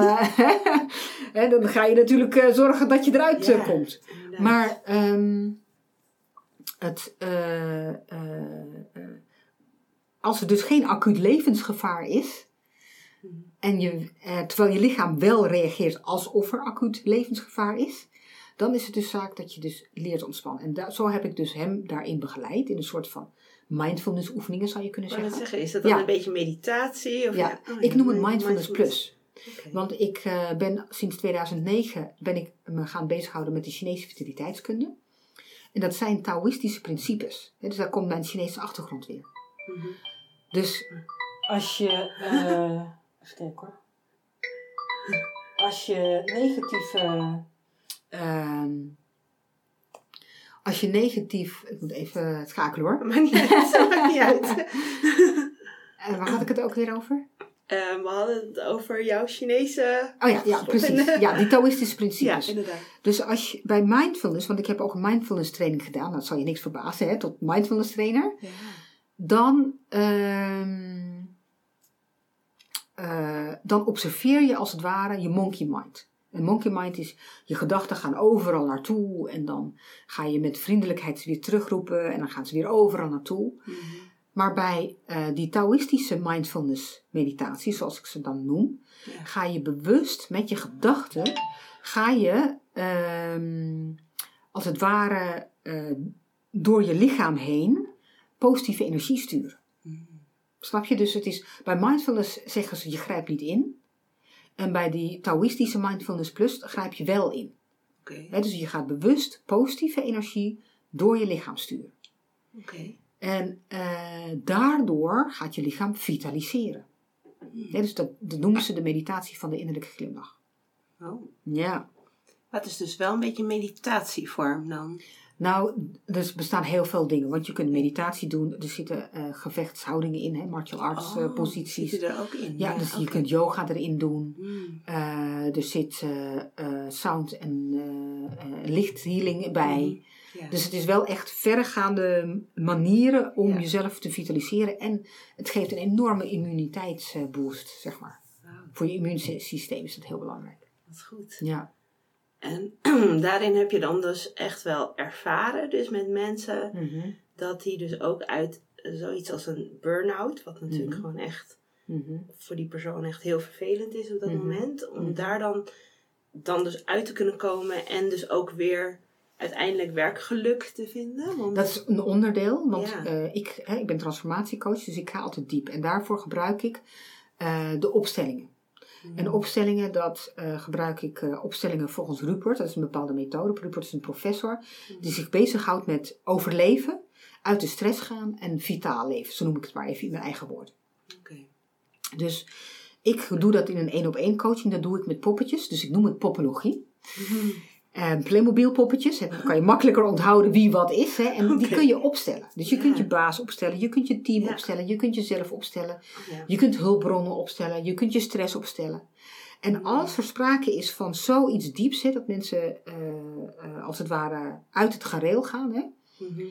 dan is het zaak om daarnaar te kijken, omdat er diepe pijnpunten opgelost moeten worden. Anders blijven ze die met zichzelf meedragen en dat vraagt enorm veel energie. Ja. En dat draagt Inderdaad. mede bij aan dat burn-out, zeg maar. Ja. Want mensen die eh, eh, de neiging hebben om de hele wereld op hun schouders te nemen, en geen nee te zeggen, eh, Mhm. de hele tijd van het padje zijn op het moment dat het team verandert, weet je. Dat wordt, dat is lastig. Mhm. Dus dat is een ander voorbeeld van iemand die, net zoals wat je net eh, op het punt st- stond om langdurig uit te vallen. Ja. Eh, zij had eh, ehm, nou ja, van alles nog wat last. Maar ik heb ook ehm, eh, de popologie gedaan bij haar. En daar konden we de oorzaak zien, hoe het kwam. Dat zij elke keer zo van slag was als er verandering was in het team. En dat team was net een kippenhok van duiventeelt, of zo noem je dat. Hè? Dat er elke keer nieuwe mensen bij kwamen, andere mensen afvielen. Dus ja, dan blijf je in een constante, zeg maar, slachtoffer van de verandering in het team. Nou, dat hebben we met popologie moeten oplossen. En los daarvan, zij had eh, een kind eh, wat eh, jarenlang niet goed sliep. Nou ja, dat heeft haar ook genekt. Ja, dat brengt je ook op Ja. als ouder volgens Precies, mij. Ja, ja. Dus zeg maar, dat traject heeft ze gedaan om beter te leren slapen. Plus dit, waardoor ze nu in een soort stabiele omgeving zit in zichzelf. En, en ja, toen er weer eh, veranderingen waren in het team, had ze er geen last meer van. Dus dat is belangrijk, hè? ja. Anders val je elke keer weer terug in dezelfde valkuil. Ja. Ja. Wauw. Ja. Zo, als ik jou zo hoor, hè, dan ehm, heb je natuurlijk, je doet zoveel verschillende dingen. Je hebt ook echt heel veel ervaring. Hè? Je hebt ook Ja. heel veel verschillende opleidingen gedaan. ja. eh, om jezelf natuurlijk alleen maar nog beter te maken en nog Ja. beter andere mensen zeg maar, te helpen en organisaties te helpen. Ja. Wat vind jij nou het allerleukste om te doen van al die dingen die je doet? Ja. ja, echt met mensen werken. Live. Ja, Ja, en dan één op één. Eén op één met teams. Oh, met Of voor de teams groep ook? staan. Oh ja, Ja, ja. En dat, en- dat geeft jou het Ja. meeste energie. zeg Ja, maar? dat geeft mij echt wel het meeste energie. Want ik heb eh, ook eh, bijvoorbeeld lezingen gegeven hè, en, eh, voor eh, meer dan 100 mensen bijvoorbeeld. Ja, Nou, dat vind ik super leuk om te doen. Dat is Ja. echt een heel belangrijk event. Hè. Ik werk er dan maanden naartoe. Ja, Eh, en dan heb ik natuurlijk contact met het publiek. En dan kan ik op die manier kan ik, met hun aan de slag, zou ik maar zeggen. ja, maar dat is toch een ander soort aan de slag dan dat je in een team werkt. Hè? Want dan werk je daar heel direct mee. Ja. Of één op één. Want ik heb altijd een soort van verbinding met mijn klanten. Dat vind ik Ja. natuurlijk heel belangrijk. De klanten natuurlijk met mij, want het is toch heel persoonlijk. Hè? Je moet een klik Ja. hebben eh, om met elkaar te kunnen werken. En eh, ja, dat, dat, dat je in één zo'n sessie zo'n eh, verandering of transformatie kan bewerkstelligen samen. Dat is super leuk. Ja. Ja. En ehm, binnen jouw ondernemerschap is dat natuurlijk eigenlijk is dat allemaal heel erg verbonden aan jou als persoon. Ja, Ehm, nu heb je natuurlijk ook een boek geschreven. ja, Wat ook heel, heel mooi is en waar natuurlijk, waarmee je natuurlijk ook een heel groot eh, publiek kan bereiken. ja. Ehm, heb jij inmiddels ook eh, iets van een online programma of zo gemaakt? Want dat is natuurlijk wellicht ja daar ben ik nu mee een, bezig. Een stap. Oh, Ja, daar ben ik nu mee bezig, Oké, ja. ja. want dat is natuurlijk misschien een stap wat dan weer los zou staan van, van, ja, van jouw uren die jij dan natuurlijk bij al die organisaties Ja. eh, besteedt. Ja. Nou, en wat ik heb geleerd is, eh, ehm, als het gaat om een online programma, als ondernemer moet je een weggever hebben, zeg maar. Mhm. En dan is het eh, heel handig als je bijvoorbeeld een eh, tiendelige of een zevendelige online videoserie hebt. Mhm. Waarin je gewoon even kort en krachtig een aantal eh, handvatten geeft. Hè? Ja. Ik blijf erbij dat ik het liefst dingen live doe. Ja, Hè, dus dat ik heb, gewoon het dat vind ik het leukst. leukst. Ja. precies. Dus als ik een gratis eh, webinar geef bijvoorbeeld, dan vind ik het wel het fijnst dat mensen op dat moment live zijn. Ja, inderdaad. Nou, de, eh, Eh, bijvoorbeeld aanstaande vrijdag is, is een geluksdag. Zou ik een masterclass geluk geven live. En dat is nu omgezet in een online omgeving. Oh, ja. Dus dan kunnen mensen toch nog aansluiten erbij. ja, omdat we nu leven in de coronavirus-tijd. Ja, maakt dus ja. dat je het niet meer live kan geven. Ja. Maar nu ga je het dan online doen. Dat is Ja, natuurlijk wel maar weer heel online mooi. is live. Want Ja, ze inderdaad. komen live ter Ja, plekke op die tijd met elkaar, Ja, bij elkaar. En we zien elkaar op video. Ja, klopt. Dus dan heb je toch nog dezelfde Ja. sfeer, zeg maar. Ja. Alleen je hebt niet het podium. Je kan Nee. niet heen en weer lopen. Nee. Tenzij je, je je computer op zodanige Ja. manier afstemt. Want dat was En eigenlijk wel de bedoeling, Dat was de eigenlijk wel de bedoeling. Ja, dat je echt precies. wel Ja. letterlijk live Ja, als een evenement bij Ja. elkaar bent. Ja, Maar ja, in, Ja. eh, met deze maatregelen ja, is het dan toch wel weer heel fijn dat we in deze tijd natuurlijk Precies. leven. Ja. Waarbij dat natuurlijk allemaal kan. Hè? Dat we nu zoveel online kunnen. ja. En je kunt nog steeds een introductie doen en geven. En Ja. Je kunt met elkaar sparren. Je kunt toch dingen begeleiden. En De zogenaamde ronde tafelgesprek. Nou ja, die ronde tafelgesprek is eh, dan niet echt in die zin letterlijk rond meer. Maar ja, je, bedoel, je bent allemaal vanuit je eigen eh, laptop eh, of mobiele telefoon ben je aanwezig. Want hoe groot is zo'n groep dan? Nou, 15 of zo. Oh ja, Nou, is toch prima te dat doen. is echt wel een goede groep inderdaad. Ja, dat is wel Ja. een goed aantal natuurlijk. Nog, eh. Dat je nog een beetje echt wel persoonlijk contact kan hebben zeg maar, met mensen. natuurlijk Zeker. wel een verschil met 100 man wellicht. Ja, ja, ja. En jij hebt ook nog een opleiding tot werkgelukdeskundige. Klopt, ja. Leuk. Ja, ja. Tof zeg. Dus daar, daarmee train jij dus andere mensen om, eh, om andere mensen weer te kunnen helpen Ja. in het werkgeluk? Ja, klopt. Dus ik leid eh, mensen op eh, tot Chief Happiness Officer. Chief Happiness Officer. Oké. Ja, tegenwoordig heet het werkgelukdeskundige, gelukscoach. En, er zijn allerlei namen voor. Ja. Ehm, en dat doe ik ook individueel en online. Ja. Dus nu ben ik een Chief Happiness Officer bij een energiebedrijf bijvoorbeeld aan het begeleiden. Mhm. En eh, ehm, zij heeft zich opgeworpen als Chief Happiness Officer, wordt ook door haar directeur gesteund. Hè. Tof, Dat is eh, ja. Kogas, eh, dat is een energiebedrijf.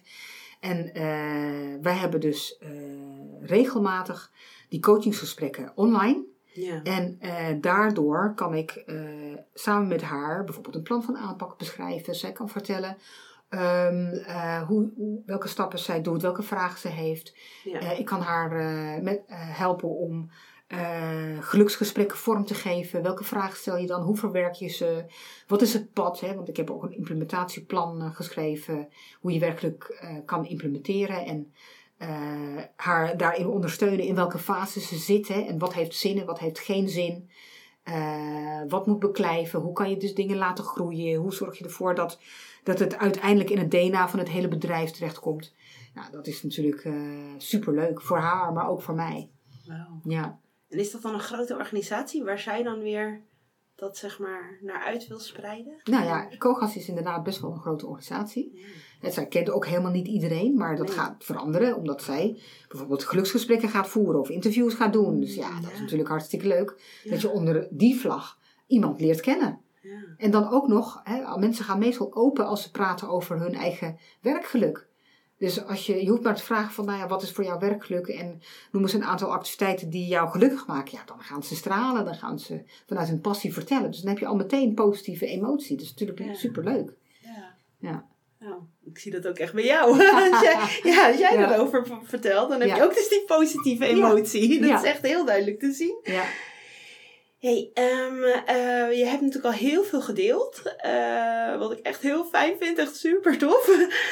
Eh, wat zou jij nou mijn luisteraars nog mee willen geven als zij de stap zouden willen zetten voor het ondernemerschap en daar bijvoorbeeld heel erg over twijfelen? Ja. Zou er iets zijn wat jij hen mee zou willen geven? Oh, nou, talloze dingen. Ja. Waar zal ik beginnen? Nou, Ja. vertel. Ja. Nou, een van de eerste gelukscompetenties die heel handig eh, is om toe te passen, is dreambuilding. Mhm. En dreambuilding betekent eh, dat je voor jezelf eh, ehm, ja, een beeld krijgt, letterlijk en figuurlijk, hoe het eruit zou zien op het moment dat je aan het ondernemen bent. Dus eh, sta je dan voor een groep te praten? Eh, ben je dan één op één aan het coachen?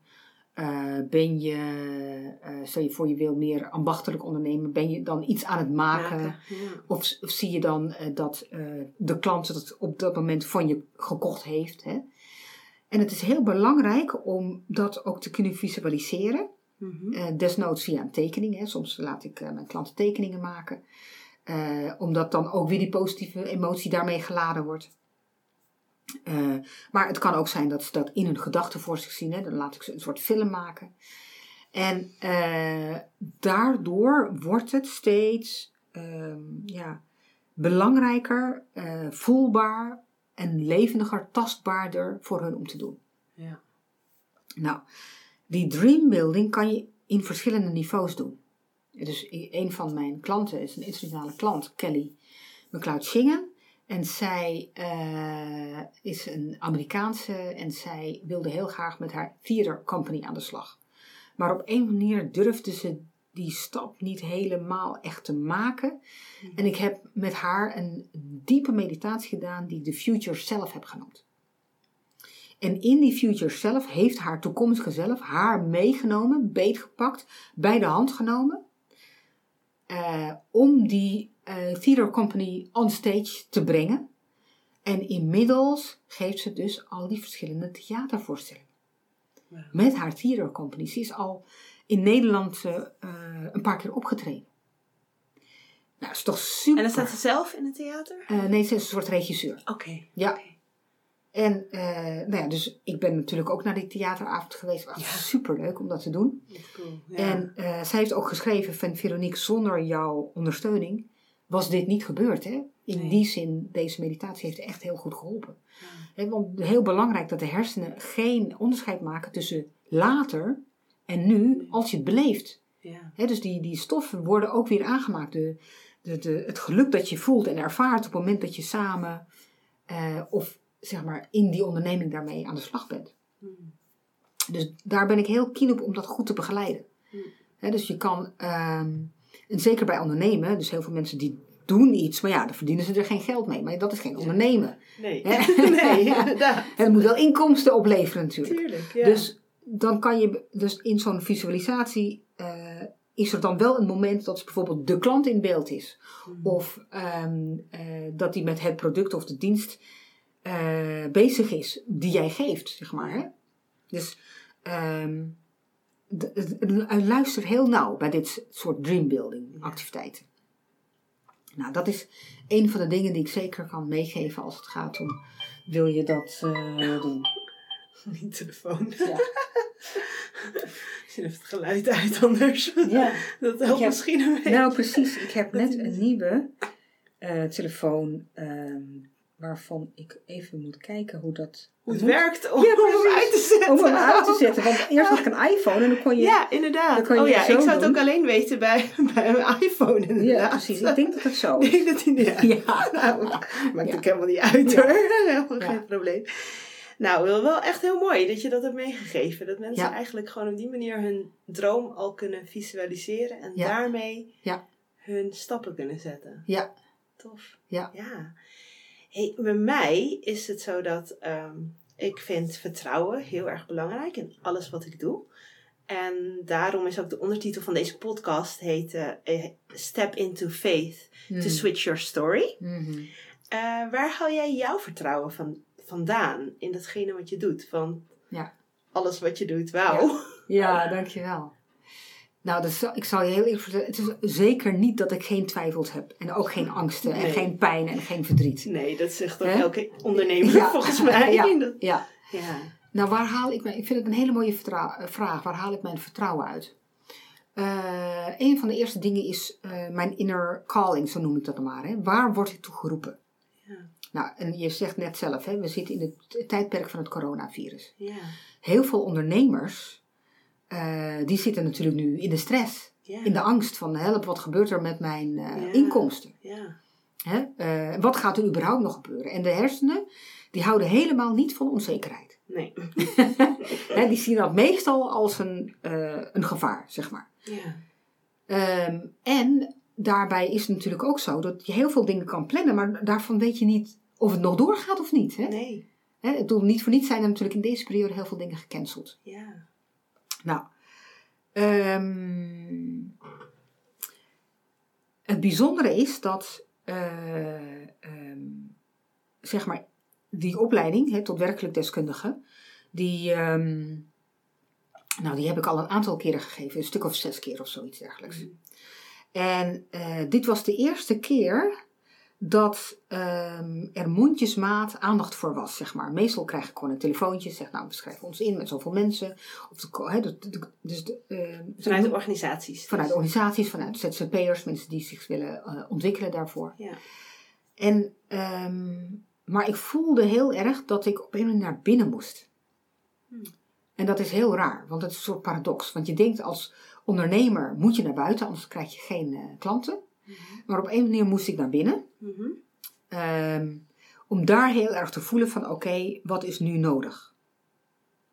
En ik vind, en ik, ik denk dat ik dat hardop mag zeggen, en ik denk dat er meer mensen met mij eens zijn, dat we nu in een planetaire crisis zitten. Hè, want die coronavirus treft de hele wereld. Ja. Hè? En, ehm, eh, en ik heb eh, besloten dat ik in deze periode me ga richten op online, ehm, zeg maar, business. En daarvoor moet je leren over online marketing. Hm. Nou, blijkt dus de beste step ever te zijn. Want nou weet ik hoe ik via Facebook mensen kan bereiken. Nou leer ik hoe ik via LinkedIn mensen moet bereiken. En nou leer ik eh, online eh, coaching te geven en online trainingen. En weet je wel, dus Ja, Ja, inderdaad. iedereen wordt nu gedwongen online te gaan, zeg maar. Inderdaad, Ja, ja. ja. Nou, dus dat is, weet je wel, zo'n, zo'n die, die, die, dat innerlijke, Ja. dat is een heel belangrijk vertrouwensinstrument. Hmm. Dat was ook toen ik me ging eh, eh, verdiepen in de enneagrammen. Eh, want je weet dat ik heel veel opleidingen doe, deed. Ja. En enneagram is een persoonlijkheidstypologie. En ik kreeg al verschillende keren onder ogen dat, je, dat ik me zou kunnen verdiepen in de enneagrammen. Maar ik heb steeds gewacht tot mijn innerlijke stem zei, nu is het tijd. Hmm. En op een gegeven moment was dat tijd. Toen heb ik me ingeschreven voor die enneagram training. Toen had ik nog geen opdracht bij de ABN AMRO. Mhm. En die, die training bestond uit een deel 1 en deel 2. Hè. Dat kon je achter elkaar doen. Maar ik heb besloten deel 1 te doen in het begin van het jaar. En de deel 2 in het najaar, zeg maar. Mhm. En toen, na deel 1 gedaan te hebben, toen ik de basis van enneagrammen leerde, toen kwam ik dus eh, bij de ABN AMRO als eh, interim HR. En toen bleek dus het hele managementteam getraind te zijn in enneagrammen. Nou, daar heb je toch, dat kon je toch niet voorspellen van tevoren. Nee, inderdaad. Dus daarom kon ik precies aansluiten met het MT, omdat ik dezelfde taal sprak. Ja, Nou, is toch superleuk, hè? dat is natuurlijk heel Ja, tof. Ja. Ja, En heel belangrijk op dat moment. ja. Ben je gelijk een stuk waardevoller natuurlijk. Ja, precies. Ja. Ja, en nu ook, hè, dus nu zitten we in die planetaire crisis. Eh, ik leer alle online instrumenten. Ehm, en dat vraagt echt iets van mij hoor. Want ik zei net van, ik ben van het eh, live. Ja. Hoe Nu doe kan- je het? Ja, Als precies. je niet meer mag. Ja, hoe doe je dat dan? Hè? Ja. Eh, dus ik leerde bijvoorbeeld eh, met Facebook hoe je bijvoorbeeld mensen kon bereiken. Maar dan moet je dus de hele tijd achter de computer zitten. Ja. Nou, dat is, daardoor, daarvoor moet ik echt een andere gelukscompetentie gebruiken. En dat is excelleren met gemak. Dat ik iedere klein succesje vier, zeg maar. Ja. Weet je wel? Ja. Want ik ook ben echt heel erg geneigd om te denken: oh nee, hè, en nou heb ik de verkeerde knop ingedrukt en dan is het weer weg. En dan, eh, hoe lang duurt het nog? En eh, weet je wel, en eh, fit blijven terwijl je achter de computer blijft. En Mhm. ja, dat de hele tijd afwisselen met nou ja, bijvoorbeeld meditaties. Nou, wat ik dus nu gedaan heb is. Eh, een andere eh, gelukscompetentie heet betekenisgeving. En dat vind ik dus cruciaal in deze tijd. Mhm. Dat ik van betekenis ben voor anderen. Ja. Nou, een van de dingen die ik ook ondernomen heb, is met een collega vriendin. Waarbij ik dus die Taoïstische meditaties begeleid. Hè. Zij doet biodanza workshops en eh, ik begeleid dan de andere mensen in een meditatie, de Taoïstische meditatie. Waarin ze op een heel diep niveau kunnen gaan opladen en uitrusten. En zeker nu mensen binnen moeten blijven, zeg maar, ehm, heb ik dus met een Facebook Live in die groep een meditatie gedaan. Met mezelf, zeg maar, voor mezelf, waardoor zij dat ook eh, konden meedoen. En daar heb ik dus vandaag allemaal feedback dingen op gekregen. Van, oh, ik heb hem net gedaan en het heeft me zoveel gebracht. En ik heb hem nu opnieuw gedaan. En ik wist niet dat ik zoveel kon voelen. En het brengt me rust en vertrouwen. En nou, dat is toch super, hè? Dat heb ik speciaal gedaan voor deze groep, omdat die een jaartraining doet bij ons. Ja. En ter ondersteuning, want ik, ik weet natuurlijk helemaal niet of die andere biodanza eh, dagen nog doorgaan, want het is een cyclus van vijf. Maar dat ik dus op die manier wel eh, die online eh, ondersteuning kan geven. Dus nu we dit hebben opgestart, weet ik zeker dat op het moment dat we dus eigenlijk weer die dag zouden hebben. Wij, wij volgen de seizoenen, want de Taoïstische principes volgen de seizoenen. Mhm. Dus als de lente eraan komt en we zouden dus die dag hebben met biodanza en die Taoïstische meditaties, doen we dat gewoon live. Ja. Je kunt een muziekje opzetten, dan kun je gewoon lekker in je huiskamer eh, kun je dansen. Ja. Nou, en dan ga je gewoon lekker liggen. En dan begeleid ik de mensen gewoon in die meditatie. Dus dat kan dus ook. ja, inderdaad. En eh, dit is dus echt voor die community. Ja. En dat is wat ik eh, als betekenisgeving doe. En ik ga zo meteen, ga ik, eh, eh, als as we speak ben ik dit eh, bezig om klaar te zetten. Morgen komt er een blog op LinkedIn van mij uit. En daar geef ik dus een gratis zevendelige online training weg om het te vitaliseren. met thuiswerkgeluk. Nou, in Ja. deze tijden heel, heel relevant natuurlijk. precies. Ja, Ja. Ja. ja. ja. Ja, dus ehm, als ik het dan een beetje, als ik een beetje mag samenvatten, of als ik het goed begrijp, zeg maar, Ja. is dan ook wel zo dat jouw vertrouwen komt dan ook gewoon ehm, uit alles wat je hebt ervaren hè, en waar je ook feedback dan dus op krijgt. Dat Ja. ook allemaal dingen Dat dingen Oh, toch dat dingen komen. Ja. toch komen. Dat Maar er gewoon ook business is. Ja. Dat je, Ja, maar die dreambuilding heeft ook eh, een belangrijke rol gespeeld. Want ik weet nog dat ik een dreambuilding eh, meditatie deed en de oefening. En ik wilde heel graag optreden op een congres. Maanden later krijg ik een mailtje van iemand die ik totaal niet kent. Die gezegd heeft, ik heb jouw naam gekregen van die en die. Want die had mijn nieuwsbrief gekregen. Want wij eh, willen nu ehm, op het gebied van diversiteit en mannen en vrouwen eh, diversiteit willen wij eh, een keynote speaker. En ik heb dus voor al die studenten, hè, dus het was ook weer een verwachte 100 mensen, zeg maar, Ja. heb ik eh, eh, een presentatie gegeven. En daar ook nog, wat heel bijzonder was, niet alleen over man-vrouw diversiteit gesproken, maar ik heb ook eh, mijn zwaard gebruikt. Als demonstratie van het vrouwelijke zwaard? als symbool. En dus ik heb eerst een boksdemonstratie gegeven, dat is mannelijke energie. En vervolgens heb ik een zwaarddans gedaan om de vrouwelijke energie te laten zien. Wauw. Ja. Met je eigen zwaard Met dan? mijn eigen kung fu eh, tai chi zwaard, ja. Wauw. Ja. Tof. Ja, En dat heb je gewoon op het podium gedaan. op het podium, ja. Wauw. Ja, ja, dat is een van de dingen die leuk zijn om... eh, ik vind het heel leuk om een soort theatrale elementen te doen. Om zo'n presentatie terug te laten komen. Nou, ik wil niet zeggen dat ik altijd mijn zwaard gebruik. Ik, bedoel, het zijn, hè, ik heb ook... hoe het nou, eh, knuffelberen gebruikt en eh, Ja. eh, poppetjes. En, Ja, je zoekt, je ja, ik zoek gewoon datgene wat erbij, bij wat, past. wat handig is, zeg maar. Ja, inderdaad. Ja, ja. Dus ik ben, volg nu ook een cabaretopleiding om te leren om humor te integreren in mijn lezingen. Dat is superleuk. Wow. Ja, ja, dat is dus een van mijn andere dromen. Ik wil heel graag een werkelijk theater ehm, eh, op het podium neerzetten. Dat Ja. is een toffe droom. Ja, leuk hè? Wauw. Ja, ja. Nou, en dan kan die ene dame je dan bij helpen, of niet? Die in het theater zit. Ja, dus dat is natuurlijk superleuk. ja. Ja. En ehm, eh, een van mijn andere dromen is een TED-talk geven.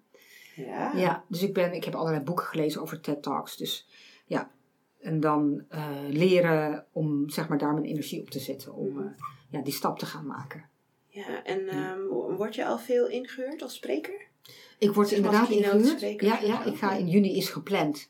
En ik zeg gepland. Gepland, omdat Ja. we nu niet weten wat er Ja, allemaal gebeurt. precies. In juni is gepland dat ik voor het 50-jarig jubileum Ja. voor de GIMT eh, als keynote speaker het hele bedrijf meeneem in eh, een eh werkgelukssessie.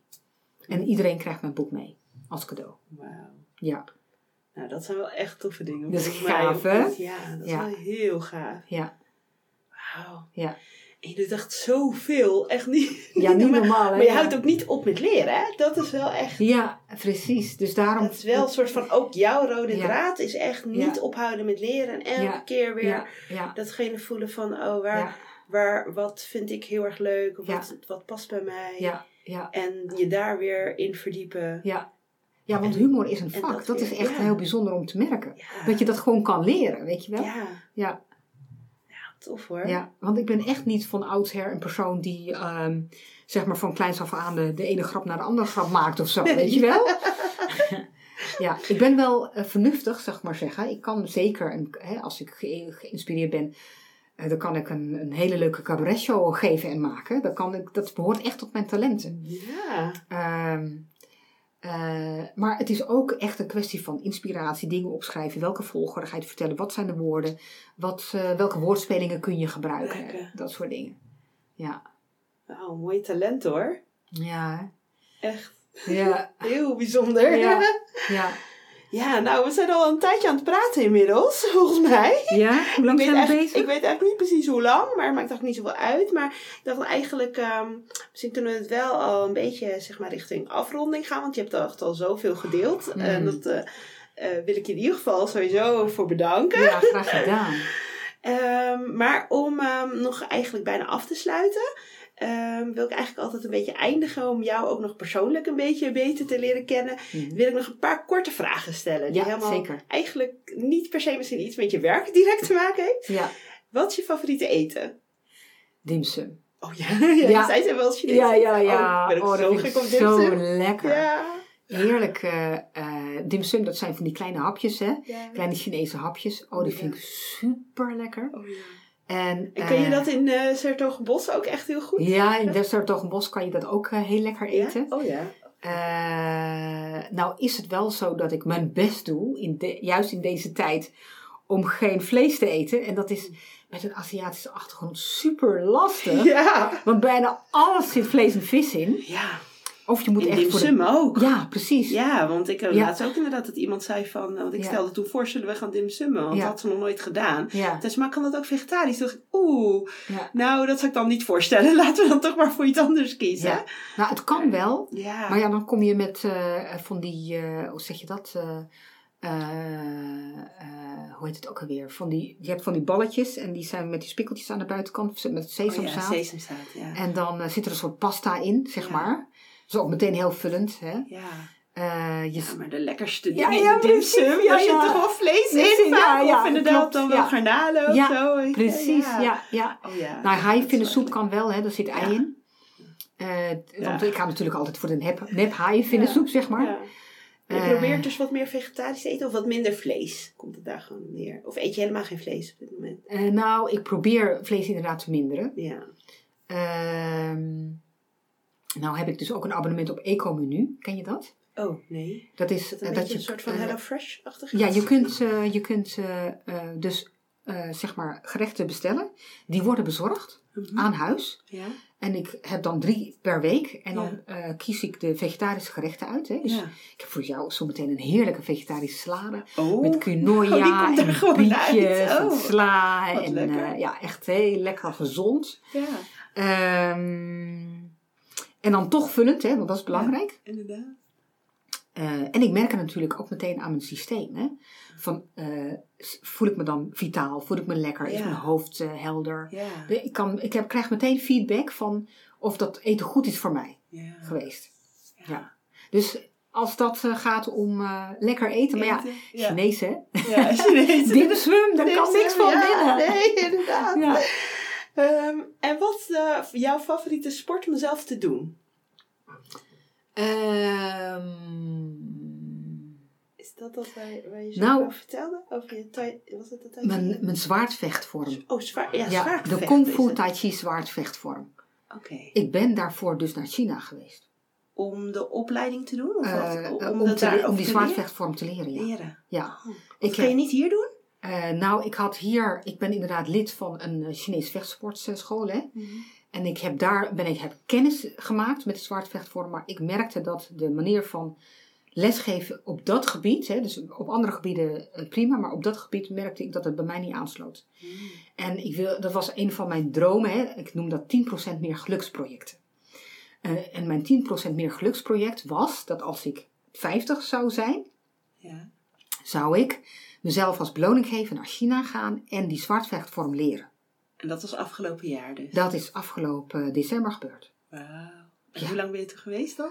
Eh, ik geloof een week, want we hebben dat verdeeld. Hè, over, eh, want we zijn in Shanghai ingevlogen en toen zijn Ben je we wel met je man gegaan? Ja, met mijn man gegaan. En eh, mijn man die blijkt dus een vestiging te hebben van zijn bedrijf daar in Shanghai. Dus we hebben daar ook nog een werkbezoek gedaan. Oh, nou, Ja. mooi. Gelijk goede Ja, precies. Ja. En ik heb dus bij een traditionele eh kung fu, tai chi, taoïstische school getraind. En daar heb ik, eh, nou, ik heb daar echt eh, van 9 uur s ochtends tot half drie getraind, zeg maar. Dus ik heb daar echt wel, nou, 35 uur doorgebracht op die school. Oh, god. Echt een hele week heb ik daar getraind, dag in, dag uit. En jouw man ook? Of, nee, nee, eh, hij houdt niet van dit soort dingen. Nee, dus hij is gewoon lekker op stap gegaan en jij bent gaan ja, trainen. precies, ja. Ja, en, eh, want ja, bij dat zwaard moet je echt zoveel onthouden. Je moet onthouden of het zwaard vooruit of achteruit gaat. Of het blad eh, horizontaal of verticaal is. Of je van beneden naar boven zwaait of van boven naar beneden. Of je, zeg maar, ehm, zeg maar op eh, gelijke hoogte naar voren steekt of naar beneden of naar boven. Of van links naar rechts, van boven. Ik bedoel, echt Maar waar komt het dan vandaan dat je daar eh, zo interesse in had om dat te leren? Omdat, eh, ehm, eh, omdat toen ik ermee bezig was met dat zwaard, kon ik zo de power in mezelf voelen. Dat is echt heel fijn. Want het is eigenlijk meer een dans dan een zwaardgevecht, zeg maar. Je gaat ook niet sparren, het is ook geen schermen of zo. Nee. Weet je wel, het is ook niet zwaard tegen zwaard. Het is gewoon puur balans, beweging. In het eh, luchtledige eigenlijk ja, dus. ja, maar je leert enorm je chi van binnen versterken. Dus toen ik uit China kwam, ik was vitaler dan ooit. Weet je waar ik nou niet vitaal van word? De hele tijd achter de computer zitten. Nee, inderdaad. En nu moet je de hele tijd alles online gaan doen. Oh dus man, je daar heb de echt wel gelukscompetenties voor nodig hoor. Zo, ja. Ja. En eh, om... ehm, Dus tussendoor moet je dus gewoon maar even met je tussendoor ja, en- oefeningen doen. Mm. En eh, eh, het kost heel veel zelfdiscipline. Hè? Nou ben ik wel getraind in zelfdiscipline. Maar ik ben meer getraind om heel gedisciplineerd zeg maar, een, eh, mijn huiswerk te doen, laat ik het zo zeggen. Ja. En nou moet je echt jezelf oppeppen. En daarom is die betekenisgeving zo belangrijk. Want als je iets doet voor iemand anders en iemand anders heeft daar iets aan, Ja. dan is dat natuurlijk heel motiverend. Ja. Tof. En eh, vitaliseren is een van mijn andere gelukscompetenties. En daarom ben ik dus lid van drie sportscholen. Oh, Dus die, die Chinese vechtsport. ja. En ehm, de, het nou, eh, de fitnessclub, waar ik dus Oh. groeplessen deed. Oké, en dat zijn de gewone fitnesslessen, zeg maar? Ja, dat is eh, de Zumba, de Ja, inderdaad. de bodypump. Ja, de oh ja, inderdaad, de lessen daarvan doe je, ja. En eh, vorig jaar had ik een, of nee, twee jaar geleden moet ik zeggen. Wat is dat, zeg ik dat nou goed? Was het nou vorig jaar? Nou, in ieder geval eh, recentelijk. Ehm, had ik een ander 10% geluksproject. En dat was dat ik naar Thailand ging om daar een hele week te trainen. Dan heb ik drie uur per dag gesport, zeg maar. Dat was echt En wat voor super... sport dan toen? Dat was eh, crossfit, eh Brazilian Jiu-Jitsu en eh Muay Thai boxing. Oh, Ja, echt. Zo, dat was... nou dat je het ook zo even over boksen had, ook Ja. op dat podium. ja, ja, ja, dat heb ik dus geleerd op die Chinese vechtschool. Hè? En dat is een hele milde school, zeg maar. Dus het is heel technisch leren boksen op de handschoen. En eh, Mhm. dus echt geen wedstrijden in de ring of zo. Want ik ben, wat dat betreft, eh, ben ik eh, echt helemaal niet van wedstrijdboksen of wat dan ook. Maar het is gewoon puur om te vitaliseren. En dus dat was grappig toen jij zei van wat is jouw eh, leukste sport? Sport, toen ja. moest ik echt nadenken. Oké, welke van allemaal, weet Ja, ik je? zag je inderdaad Ja. nadenken. Ik dacht, oh, maar dat is dan misschien toch niet met die zwaarden waar je het net over had. Maar ja, dat is dus maar één van de vele dingen die je doet. Ja. Ja, en dat is omdat bij vitaliseren ehm, is het handig om eh, een zogenaamde MED te hebben, zo noem ik dat dan, hè? een minimale effectieve dosis, om je vitaliseringsniveau te bepalen. En dat was bij mij, toen ik net begon, hè, je moet je echt voorstellen, als kind, hè, ik was met geen stok naar buiten te, eh, te brengen. Echt. Ik bedoel, eh, als er iets is wat ik kon spijbelen, was het gym. Oh ja. Weet je wel? En, met sport. Je... nee, helemaal niet. Echt absoluut niet, zeg maar. Nee, ook niet op, op sporten als kind? eh, Nee, allerlei- nee, alsjeblieft. Nou, ik zat op zwemmen. Nou, dat was, Ja. het was ook wel makkelijk om te spijbelen, zeg maar. Het was maar dat dat moest of zo. Ja. Ja, ja, zeker omdat met school, hè, diploma A, B en C Ja, en dat soort dingen. Ja, dat was natuurlijk wel heel goed. ja. Maar, eh, ehm, dus ja, het rolschaatsen vond ik zo, hè, dat is tegenwoordig ook een sport. Ja, dat vond ik ook heel leuk. Ja. Ehm, Maar eh, eh, mijn MED die zat dus op één keer per week. Een uurtje sporten. En nu kan ik heel makkelijk drie uur per week sporten, zeg maar. Maar ja, nou moet ik het dus thuis doen, hè. Ja. Ja. Nu moet je het even thuis doen. Ja, inderdaad. dus de sportscholen zijn dicht. Of je goed, moet hoor. buiten Ja. sporten in de zon. Dat kan ook dat nog. je zo Ja. fanatiek bent hoor. Ja. Oh. Eh, nou, aangezien zoveel sport. Kijk je ook nog, ehm, heb je ook nog een favoriete tv-programma of een Netflix-serie? Ehm, ja, ik moet even nadenken. Ehm, het liefst kijk ik naar eh, een serie waar ik gewoon echt helemaal in, eh in voor ben. Eh, in de, dat bedoel ik mee dat ik echt geraakt ben door eh, een verhaal of een serie. Of, en, en het liefst is het wel eigenlijk real life. Ja, dus waar gebeurde verhalen? Ja, precies. Dus ehm, een van de dingen die ik heel bijzonder vond was... ehm, er is een dame, ik geloof dat ze Dr. Earl eh, genoemd wordt. Het is een dame die eh, opkomt voor oceanen. Mhm. Dus dan wordt zij gefilmd en dan zie je dus helemaal eh, de- hoe zij over de oceanen gaat, hoe ze duikt, hoe ze eh, bezig is om hotspots te creëren. Net zoals dat je zeg maar natuurbeschermingsgebieden hebt voor bossen en natuurmonumenten, probeert zij dat nu te maken voor oceanen waar niet meer gevist mag worden. Ja. Nou, en, en de passie waarmee ze dat doet en, en, en de keuzes en de, Ja. de beelden van die oceanen, die vind ik zo bijzonder. Nou, dat is iets wat mij raakt. ja. Dus dat Eh, kijk je het liefst. Dat kijk ik graag, ja. En eh, de, de Prince, de... God, hoe heet die nou ook alweer? De, de Prince... ehm, ik geloof dat het niet helemaal de juiste titel is, maar dat ging over een, een jongen die opgroeide eh, als zoon van een Hamas-leider. En die heeft daar een boek over geschreven. En daar is ook een documentaire over gegaan hoe hij zeg maar, met de Israëlische geheime dienst heeft samengewerkt om de wereld veiliger te maken. Dan denk ik, jeetje, wat een los hè. Ja, Hoe is het mogelijk dat je in zo'n omgeving Ja. ziet en zulke keuzes maakt en meehelpt om de wereld veiliger te maken om aanslagen te voorkomen? Ja, Nou, dat vind ik echt zo bijzonder. ja. Eh, en ja, bovendien vind ik het sowieso belangrijk om eh, eh, in deze wereld mee bezig te houden met de, de planeet. Hè, en hoe we dus op een andere manier kunnen samenwerken en hoe we de planeet beter kunnen maken. En daarom eh, denk ik, ja, het is nu ook echt een, een, een, niet, alleen, niet voor niets een crisis waar de planeet in zit. Hè. Het is echt belangrijk om te leren op een andere manier te leren samenwerken. Ja. Ja. ja, mooie missie van je. Ja. Heb je favoriete vakantiebestemming? Ehm, ja.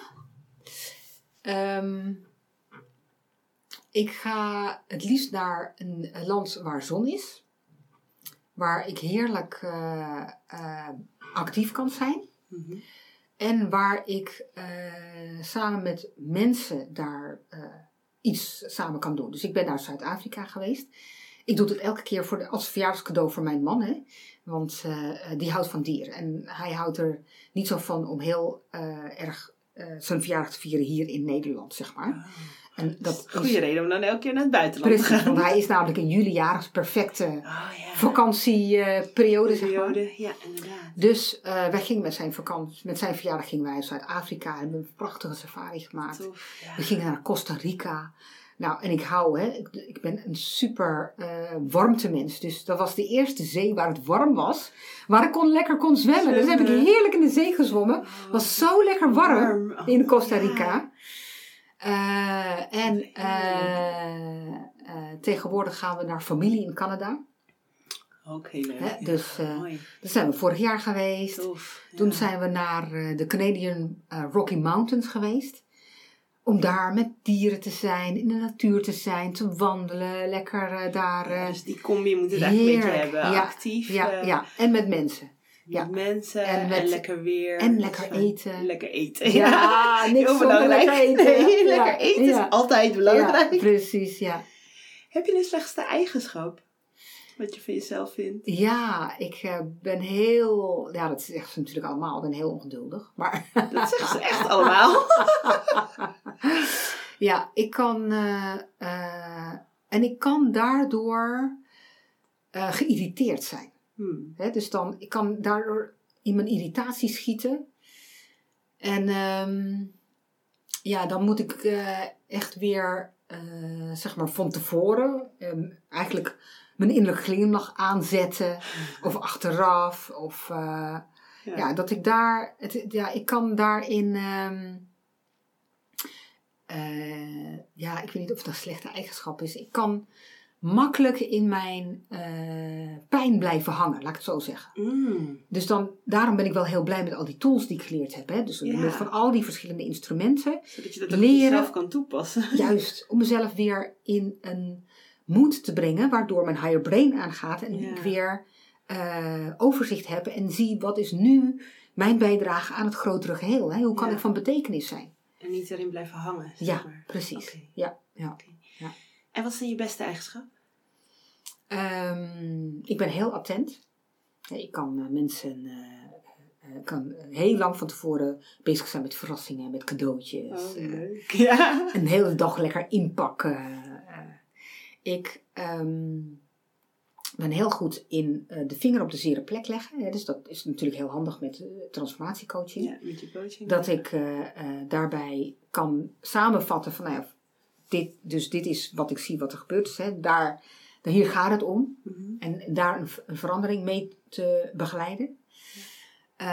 Ik ben heel goed in structuur houden. Dat merk je wel, hè? want dan heb jij een vraag en dan eh, Ja. ben je eigenlijk al bij de volgende vraag. Dan zeg ik, nou, Ja, heb je nog een, een antwoord van, nodig? van die vorige vraag. Ja. Daarom ben ik bijvoorbeeld ook eh, toen ik eh, voor hogescholen werkte, graag begeleider geweest. Hè? In, in scripties bijvoorbeeld. Want dat is een creatieproces en dan moet je wel elke keer de rode draad blijven vasthouden. Ja. Ehm, ik ben iemand die heel makkelijk voor publiek praat. Dus ik kan heel goed presenteren, het publiek meenemen, iets bewerkstelligen. Eh, eh, dus voor mij honderd mensen in een bepaalde eh, geluksvibe brengen. Nou, daar heb ik zo eh, allerlei verschillende manieren voor. Ja. Ehm even kijken. Ehm, zijn heel veel goede eigenschappen in ieder geval. Ja. Dat is mooi, toch? ja, precies. Ja. ja, ik praat graag met mensen. Ja. Ja. Daardoor hebben we ook al lekker Ja. gesprek. Ja. Hartstikke mooi. ja. En wat is je, dat is echt de laatste vraag, wat is jouw allergrootste wens of droom? Wauw, mijn allergrootste wens of droom. Ehm, mijn allergrootste wens of droom is dat wij met elkaar samenwerken met de kwaliteit van een warme familie. Weet je wel, dat, dat er eh, respect is voor elkaars diversiteit. Dat er eh, verbinding is, betrokkenheid en ook van elkaar weten van hoe gaat het met je? Waar ben je mee bezig? Eh, hoe kan ik je steunen? Kunnen we samen zijn zonder dat er ehm, meteen een eh smoes bedacht moest worden? Maar gewoon kunnen samen zijn, het leuk kunnen hebben. Samen dingen ondernemen, activiteiten doen. Ehm, eh, met een bepaalde mate van vertrouwdheid. En eh, nou is natuurlijk familie een heel beladen iets. Hè? De meeste families, eh, tenminste die ik ken, die hebben niet zulke leuke achtergronden, zeg maar. Of die hebben conflicten, of die hebben die dingen Ja. meegemaakt. Mhm. Ehm, eh, ik weet nog dat eh, ik zeg maar bij een bijeenkomst was en dat er één persoon zei van ja, voor mij is dit een familie. En dat iemand anders meteen in de contromine ging van ja, nee, helemaal niet. Dit is helemaal geen familie. Dit is voor mij heel anders familie. Weet je wel. Ja. Ehm, terwijl ze volgens mij hetzelfde bedoelden. Hè? Ehm, maar ehm, dus die kwaliteit van samenwerken, eh, dat dat verbreden mag. En eh, dan heb je dus eigenlijk ook die no-like trust factor. Hè? Dus dat je eh, elkaar gaat leren kennen en dat je dan een klik hebt. En dat je dan in dat vertrouwen kan samenwerken omdat je iemand kan coachen of een training kan geven. Dus dat is echt heel fijn. Ja. Ehm, en eh, zeg maar al die andere tussenstappen, eh, die horen erbij. Dus ik, mijn droom is nog steeds om een TED-talk te geven. Maar na de TED-talk is er gewoon weer een volgende dag of een avond.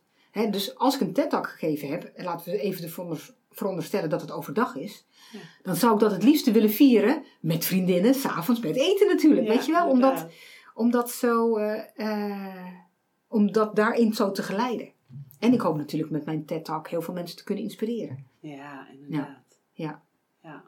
Ja. Dat zou wel mooi zijn als die dan ooit uitkomt, hè? Ja, geweldig. Ja, Toch? ja zeker. Ja. Waar kunnen mijn luisteraars jou en je bedrijf het beste volgen qua social media? Eh, ze Eh. kunnen eh, kijken naar mijn website trainjegelukscompetenties.nl. Ja. Hè, dus die heb ik op het gebied van werkgeluk gemaakt. Ja. Ik heb een andere site, KT Dynamics. eh, daar heb ik meer mijn teamcoaching eh, op. Maar eh, op de site trainjegelukscompetenties.nl, daar schrijf ik mijn blogs, zeg maar. Ja. Ik ben natuurlijk op LinkedIn te vinden. Ja, dus de is- luisteraar is bij deze een uitnodiging om met mij te linken. Connecten, Ja. inderdaad, op LinkedIn. Ja. Op mijn Facebookpagina heb ik Train je gelukscompetenties bij KT Dynamics. Ja. Ehm, ze kunnen via mijn eh, online producten eh, in mijn nieuwsbrief terechtkomen en eh, daarvan op de hoogte blijven. Ik heb op die trainjegelukscompetenties.nl ehm, eh, heb ik ook een podcast die ik daar kenbaar maak. Dus je kunt mij ook volgen op Spotify, Ja, iTunes. mooi. Soundcloud. Ja. En je kunt natuurlijk mijn boeken kopen. Op de site eh, kan je dat eh, doen. Ik heb recentelijk een webshop eh, laten maken daarvan. Oh, goed. Dus de, het handboek Teamcoaching met de authentieke dialogen en Geluk op het werk ten je gelukscompetenties, die kun je bij mij krijgen. Ja. En eh, nou, daarom wil ik als dank voor alle moeite die jij hebt gedaan, jou ook dit boek cadeau geven. Oh, echt waar? Ja. Wat. Geluk op het werk ten je gelukscompetenties. Superleuk. 25 gelukscompetenties zitten erin. Het Feel Fly Flourish model om te leren floreren.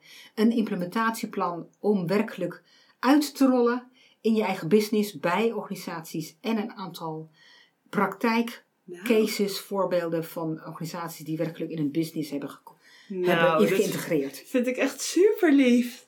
Dankjewel. Ik denk dat ik er heel veel aan ga hebben. Echt heel benieuwd. Ja, Ja, ik ga het zeker lezen. ja, Echt. Nou, dankjewel. graag gedaan. Echt super bedankt. Ja. Ten slotte, om nog even af te ronden. Is er nog een vraag die jij aan mij zou willen stellen? Na alle vragen die ik aan jou heb gesteld. Oh, leuk om te horen. Ehm, nou, ik vind het. eh, dat, mag, mag het ook twee vragen zijn? Ja hoor. Eh, de eerste is: eh, wat is voor jou werkgeluk? Hmm. En de tweede is: wat heeft bij jou gemaakt dat je mij wilde interviewen? Ja. Nou, ehm, de eerste inderdaad, wat voor mij werkgeluk is, is, ehm, ik denk dat voor mij zit hem echt in dat je doet wat vanuit je hart, waarvan je vanuit je hart voelt, dat je daar, dat je daar energie van krijgt, dat je daar, ja, dat je daar blij van wordt. Dat, eh, en ik denk dat het gewoon heel belangrijk is dat dat datgene waar je heel veel tijd aan besteedt, elke week weer. Dus vooral als je in loon... Want ik bedoel, ik heb zelf ook jarenlang echt in loondienst gewerkt. En nu, het al een paar jaar, eh, ben ik als eh, ZZP'er aan de slag. Maar ehm, ik heb het altijd heel belangrijk gevonden dat ik mijn werk leuk vond. En, dat- en dat heb ik ook altijd gehad. Hè. Ik heb, ben altijd heel gezegend geweest met dat ik altijd werk heb gedaan wat ik heel leuk vond. En dat gaf me heel veel energie. En dat maakte ook dat ik daardoor heel veel energie kon geven. Hè? Dat ik er altijd heel veel in heb gestopt. En, ehm, ehm, maar ik vind ook dat op het moment dat je bijvoorbeeld niet zo blij meer bent met je werk. En dat, dat er ook, tenminste ik geloof er heel erg in, dat er ook altijd wel stappen gezet kunnen worden om dan dingen te veranderen. En dat je er niet in hoeft, blijft, in hoeft te blijven hangen. En dat maakte ook dat ik dus wel switches heb gemaakt in mijn carrière. En dat ik daardoor ook deze podcast uiteindelijk ben gestart. Doordat ik zelf eh, switches heb gemaakt vanuit loondienst naar het ondernemerschap, maar ook binnen het ondernemerschap. Want ik heb ook een babywinkel gehad. Heeft niet helemaal gewerkt zoals ik dat toen de tijd wilde. Maar ehm, ehm, ja, dat heeft toen ook heel erg te maken gehad met keuzes maken. Dus de En- dingen doen die je echt leuk vindt, dat is voor jou Ja. werkgeluk. Ja, Ja. Dat, dat is wel echt eh, voor mij wel echt het allerbelangrijkste. En op dit moment merk ik gewoon dat deze podcast die ik aan het maken ben en al die ondernemers die ik nu interview, dat ik dat zo tof vind, dat ik dat zo leuk vind en dat geeft me zoveel energie omdat, ja, ik ben, dat komt ook vanuit een stukje nieuwsgierigheid. Hoe andere mensen dat allemaal hebben gedaan. Hoe andere ondernemers het hebben gedaan. En eh, dat ik eigenlijk ook hoop dat ik door middel van de podcast ook andere mensen mag inspireren. En dat juist die verhalen van ondernemers, eh, voor wat voor keuzes ze hebben gestaan en de verhalen die ze te delen hebben en de kennis die ze te delen hebben, dat eh, dat mag bijdragen aan mensen die heel erg twijfelen. Hm. Ehm, en dat ze daardoor in ieder geval, al zijn het kleine stappen, maar daardoor zeg ik step into faith, Hmm. to switch your story, Hmm. dat je eh, ook wel een beetje vertrouwen mag hebben in je eigen kwaliteiten Hm. en dat je daarmee misschien je verhaal mag veranderen. Mooi. Dus, Heel mooi, ehm, ja. ja, dus dat is eh, vraag 1. Ja, heel goed. En eh, de reden waarom ik jou wel graag wilde interviewen is ehm, doordat ik gewoon ook wel nieuwsgierig was naar alles wat jij doet. Ik bedoel, je, je doet natuurlijk zo ontzettend veel. Ja. En ehm, eh, dat heb je natuurlijk hier ook echt wel gedeeld vandaag. Hoeveel kennis je wel niet ook hebt. Mhm. Maar ik denk ook, wat, wat ik juist zo leuk vond aan jouw verhaal, of tenminste wat ik vooraf natuurlijk, dat kon natuurlijk helemaal niet, dat wist ik natuurlijk niet helemaal precies, omdat ik juist altijd tegen ondernemers zeg, ik wil nog niet je verhaal weten, want dat maakt dat dit gesprek zo authentiek mogelijk is. Daar geloof ik Mhm. namelijk heel erg in. Ja. Ehm, eh, en daardoor wilde ik dan niet te veel weten. Maar zoals ik het dan had ingeschat, ehm, heb jij natuurlijk ook zoveel ervaring met juist de mensen die, dus, die jij inderdaad dus hebt gecoacht. Dat, ik ook wel, dat het ook wel juist leuk is voor mijn podcast dat jij die kennis kan delen. Ja. Ja. En dat heb je heel mooi gedaan, denk ik, vandaag. Dankjewel.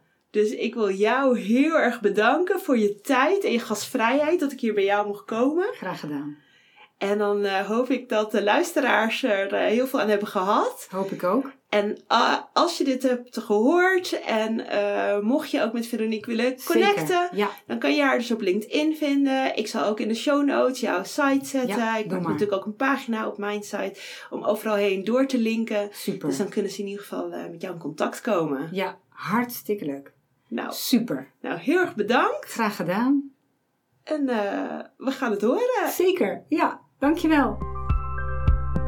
Leuk dat je hebt geluisterd naar deze aflevering van de Switch Stories podcast.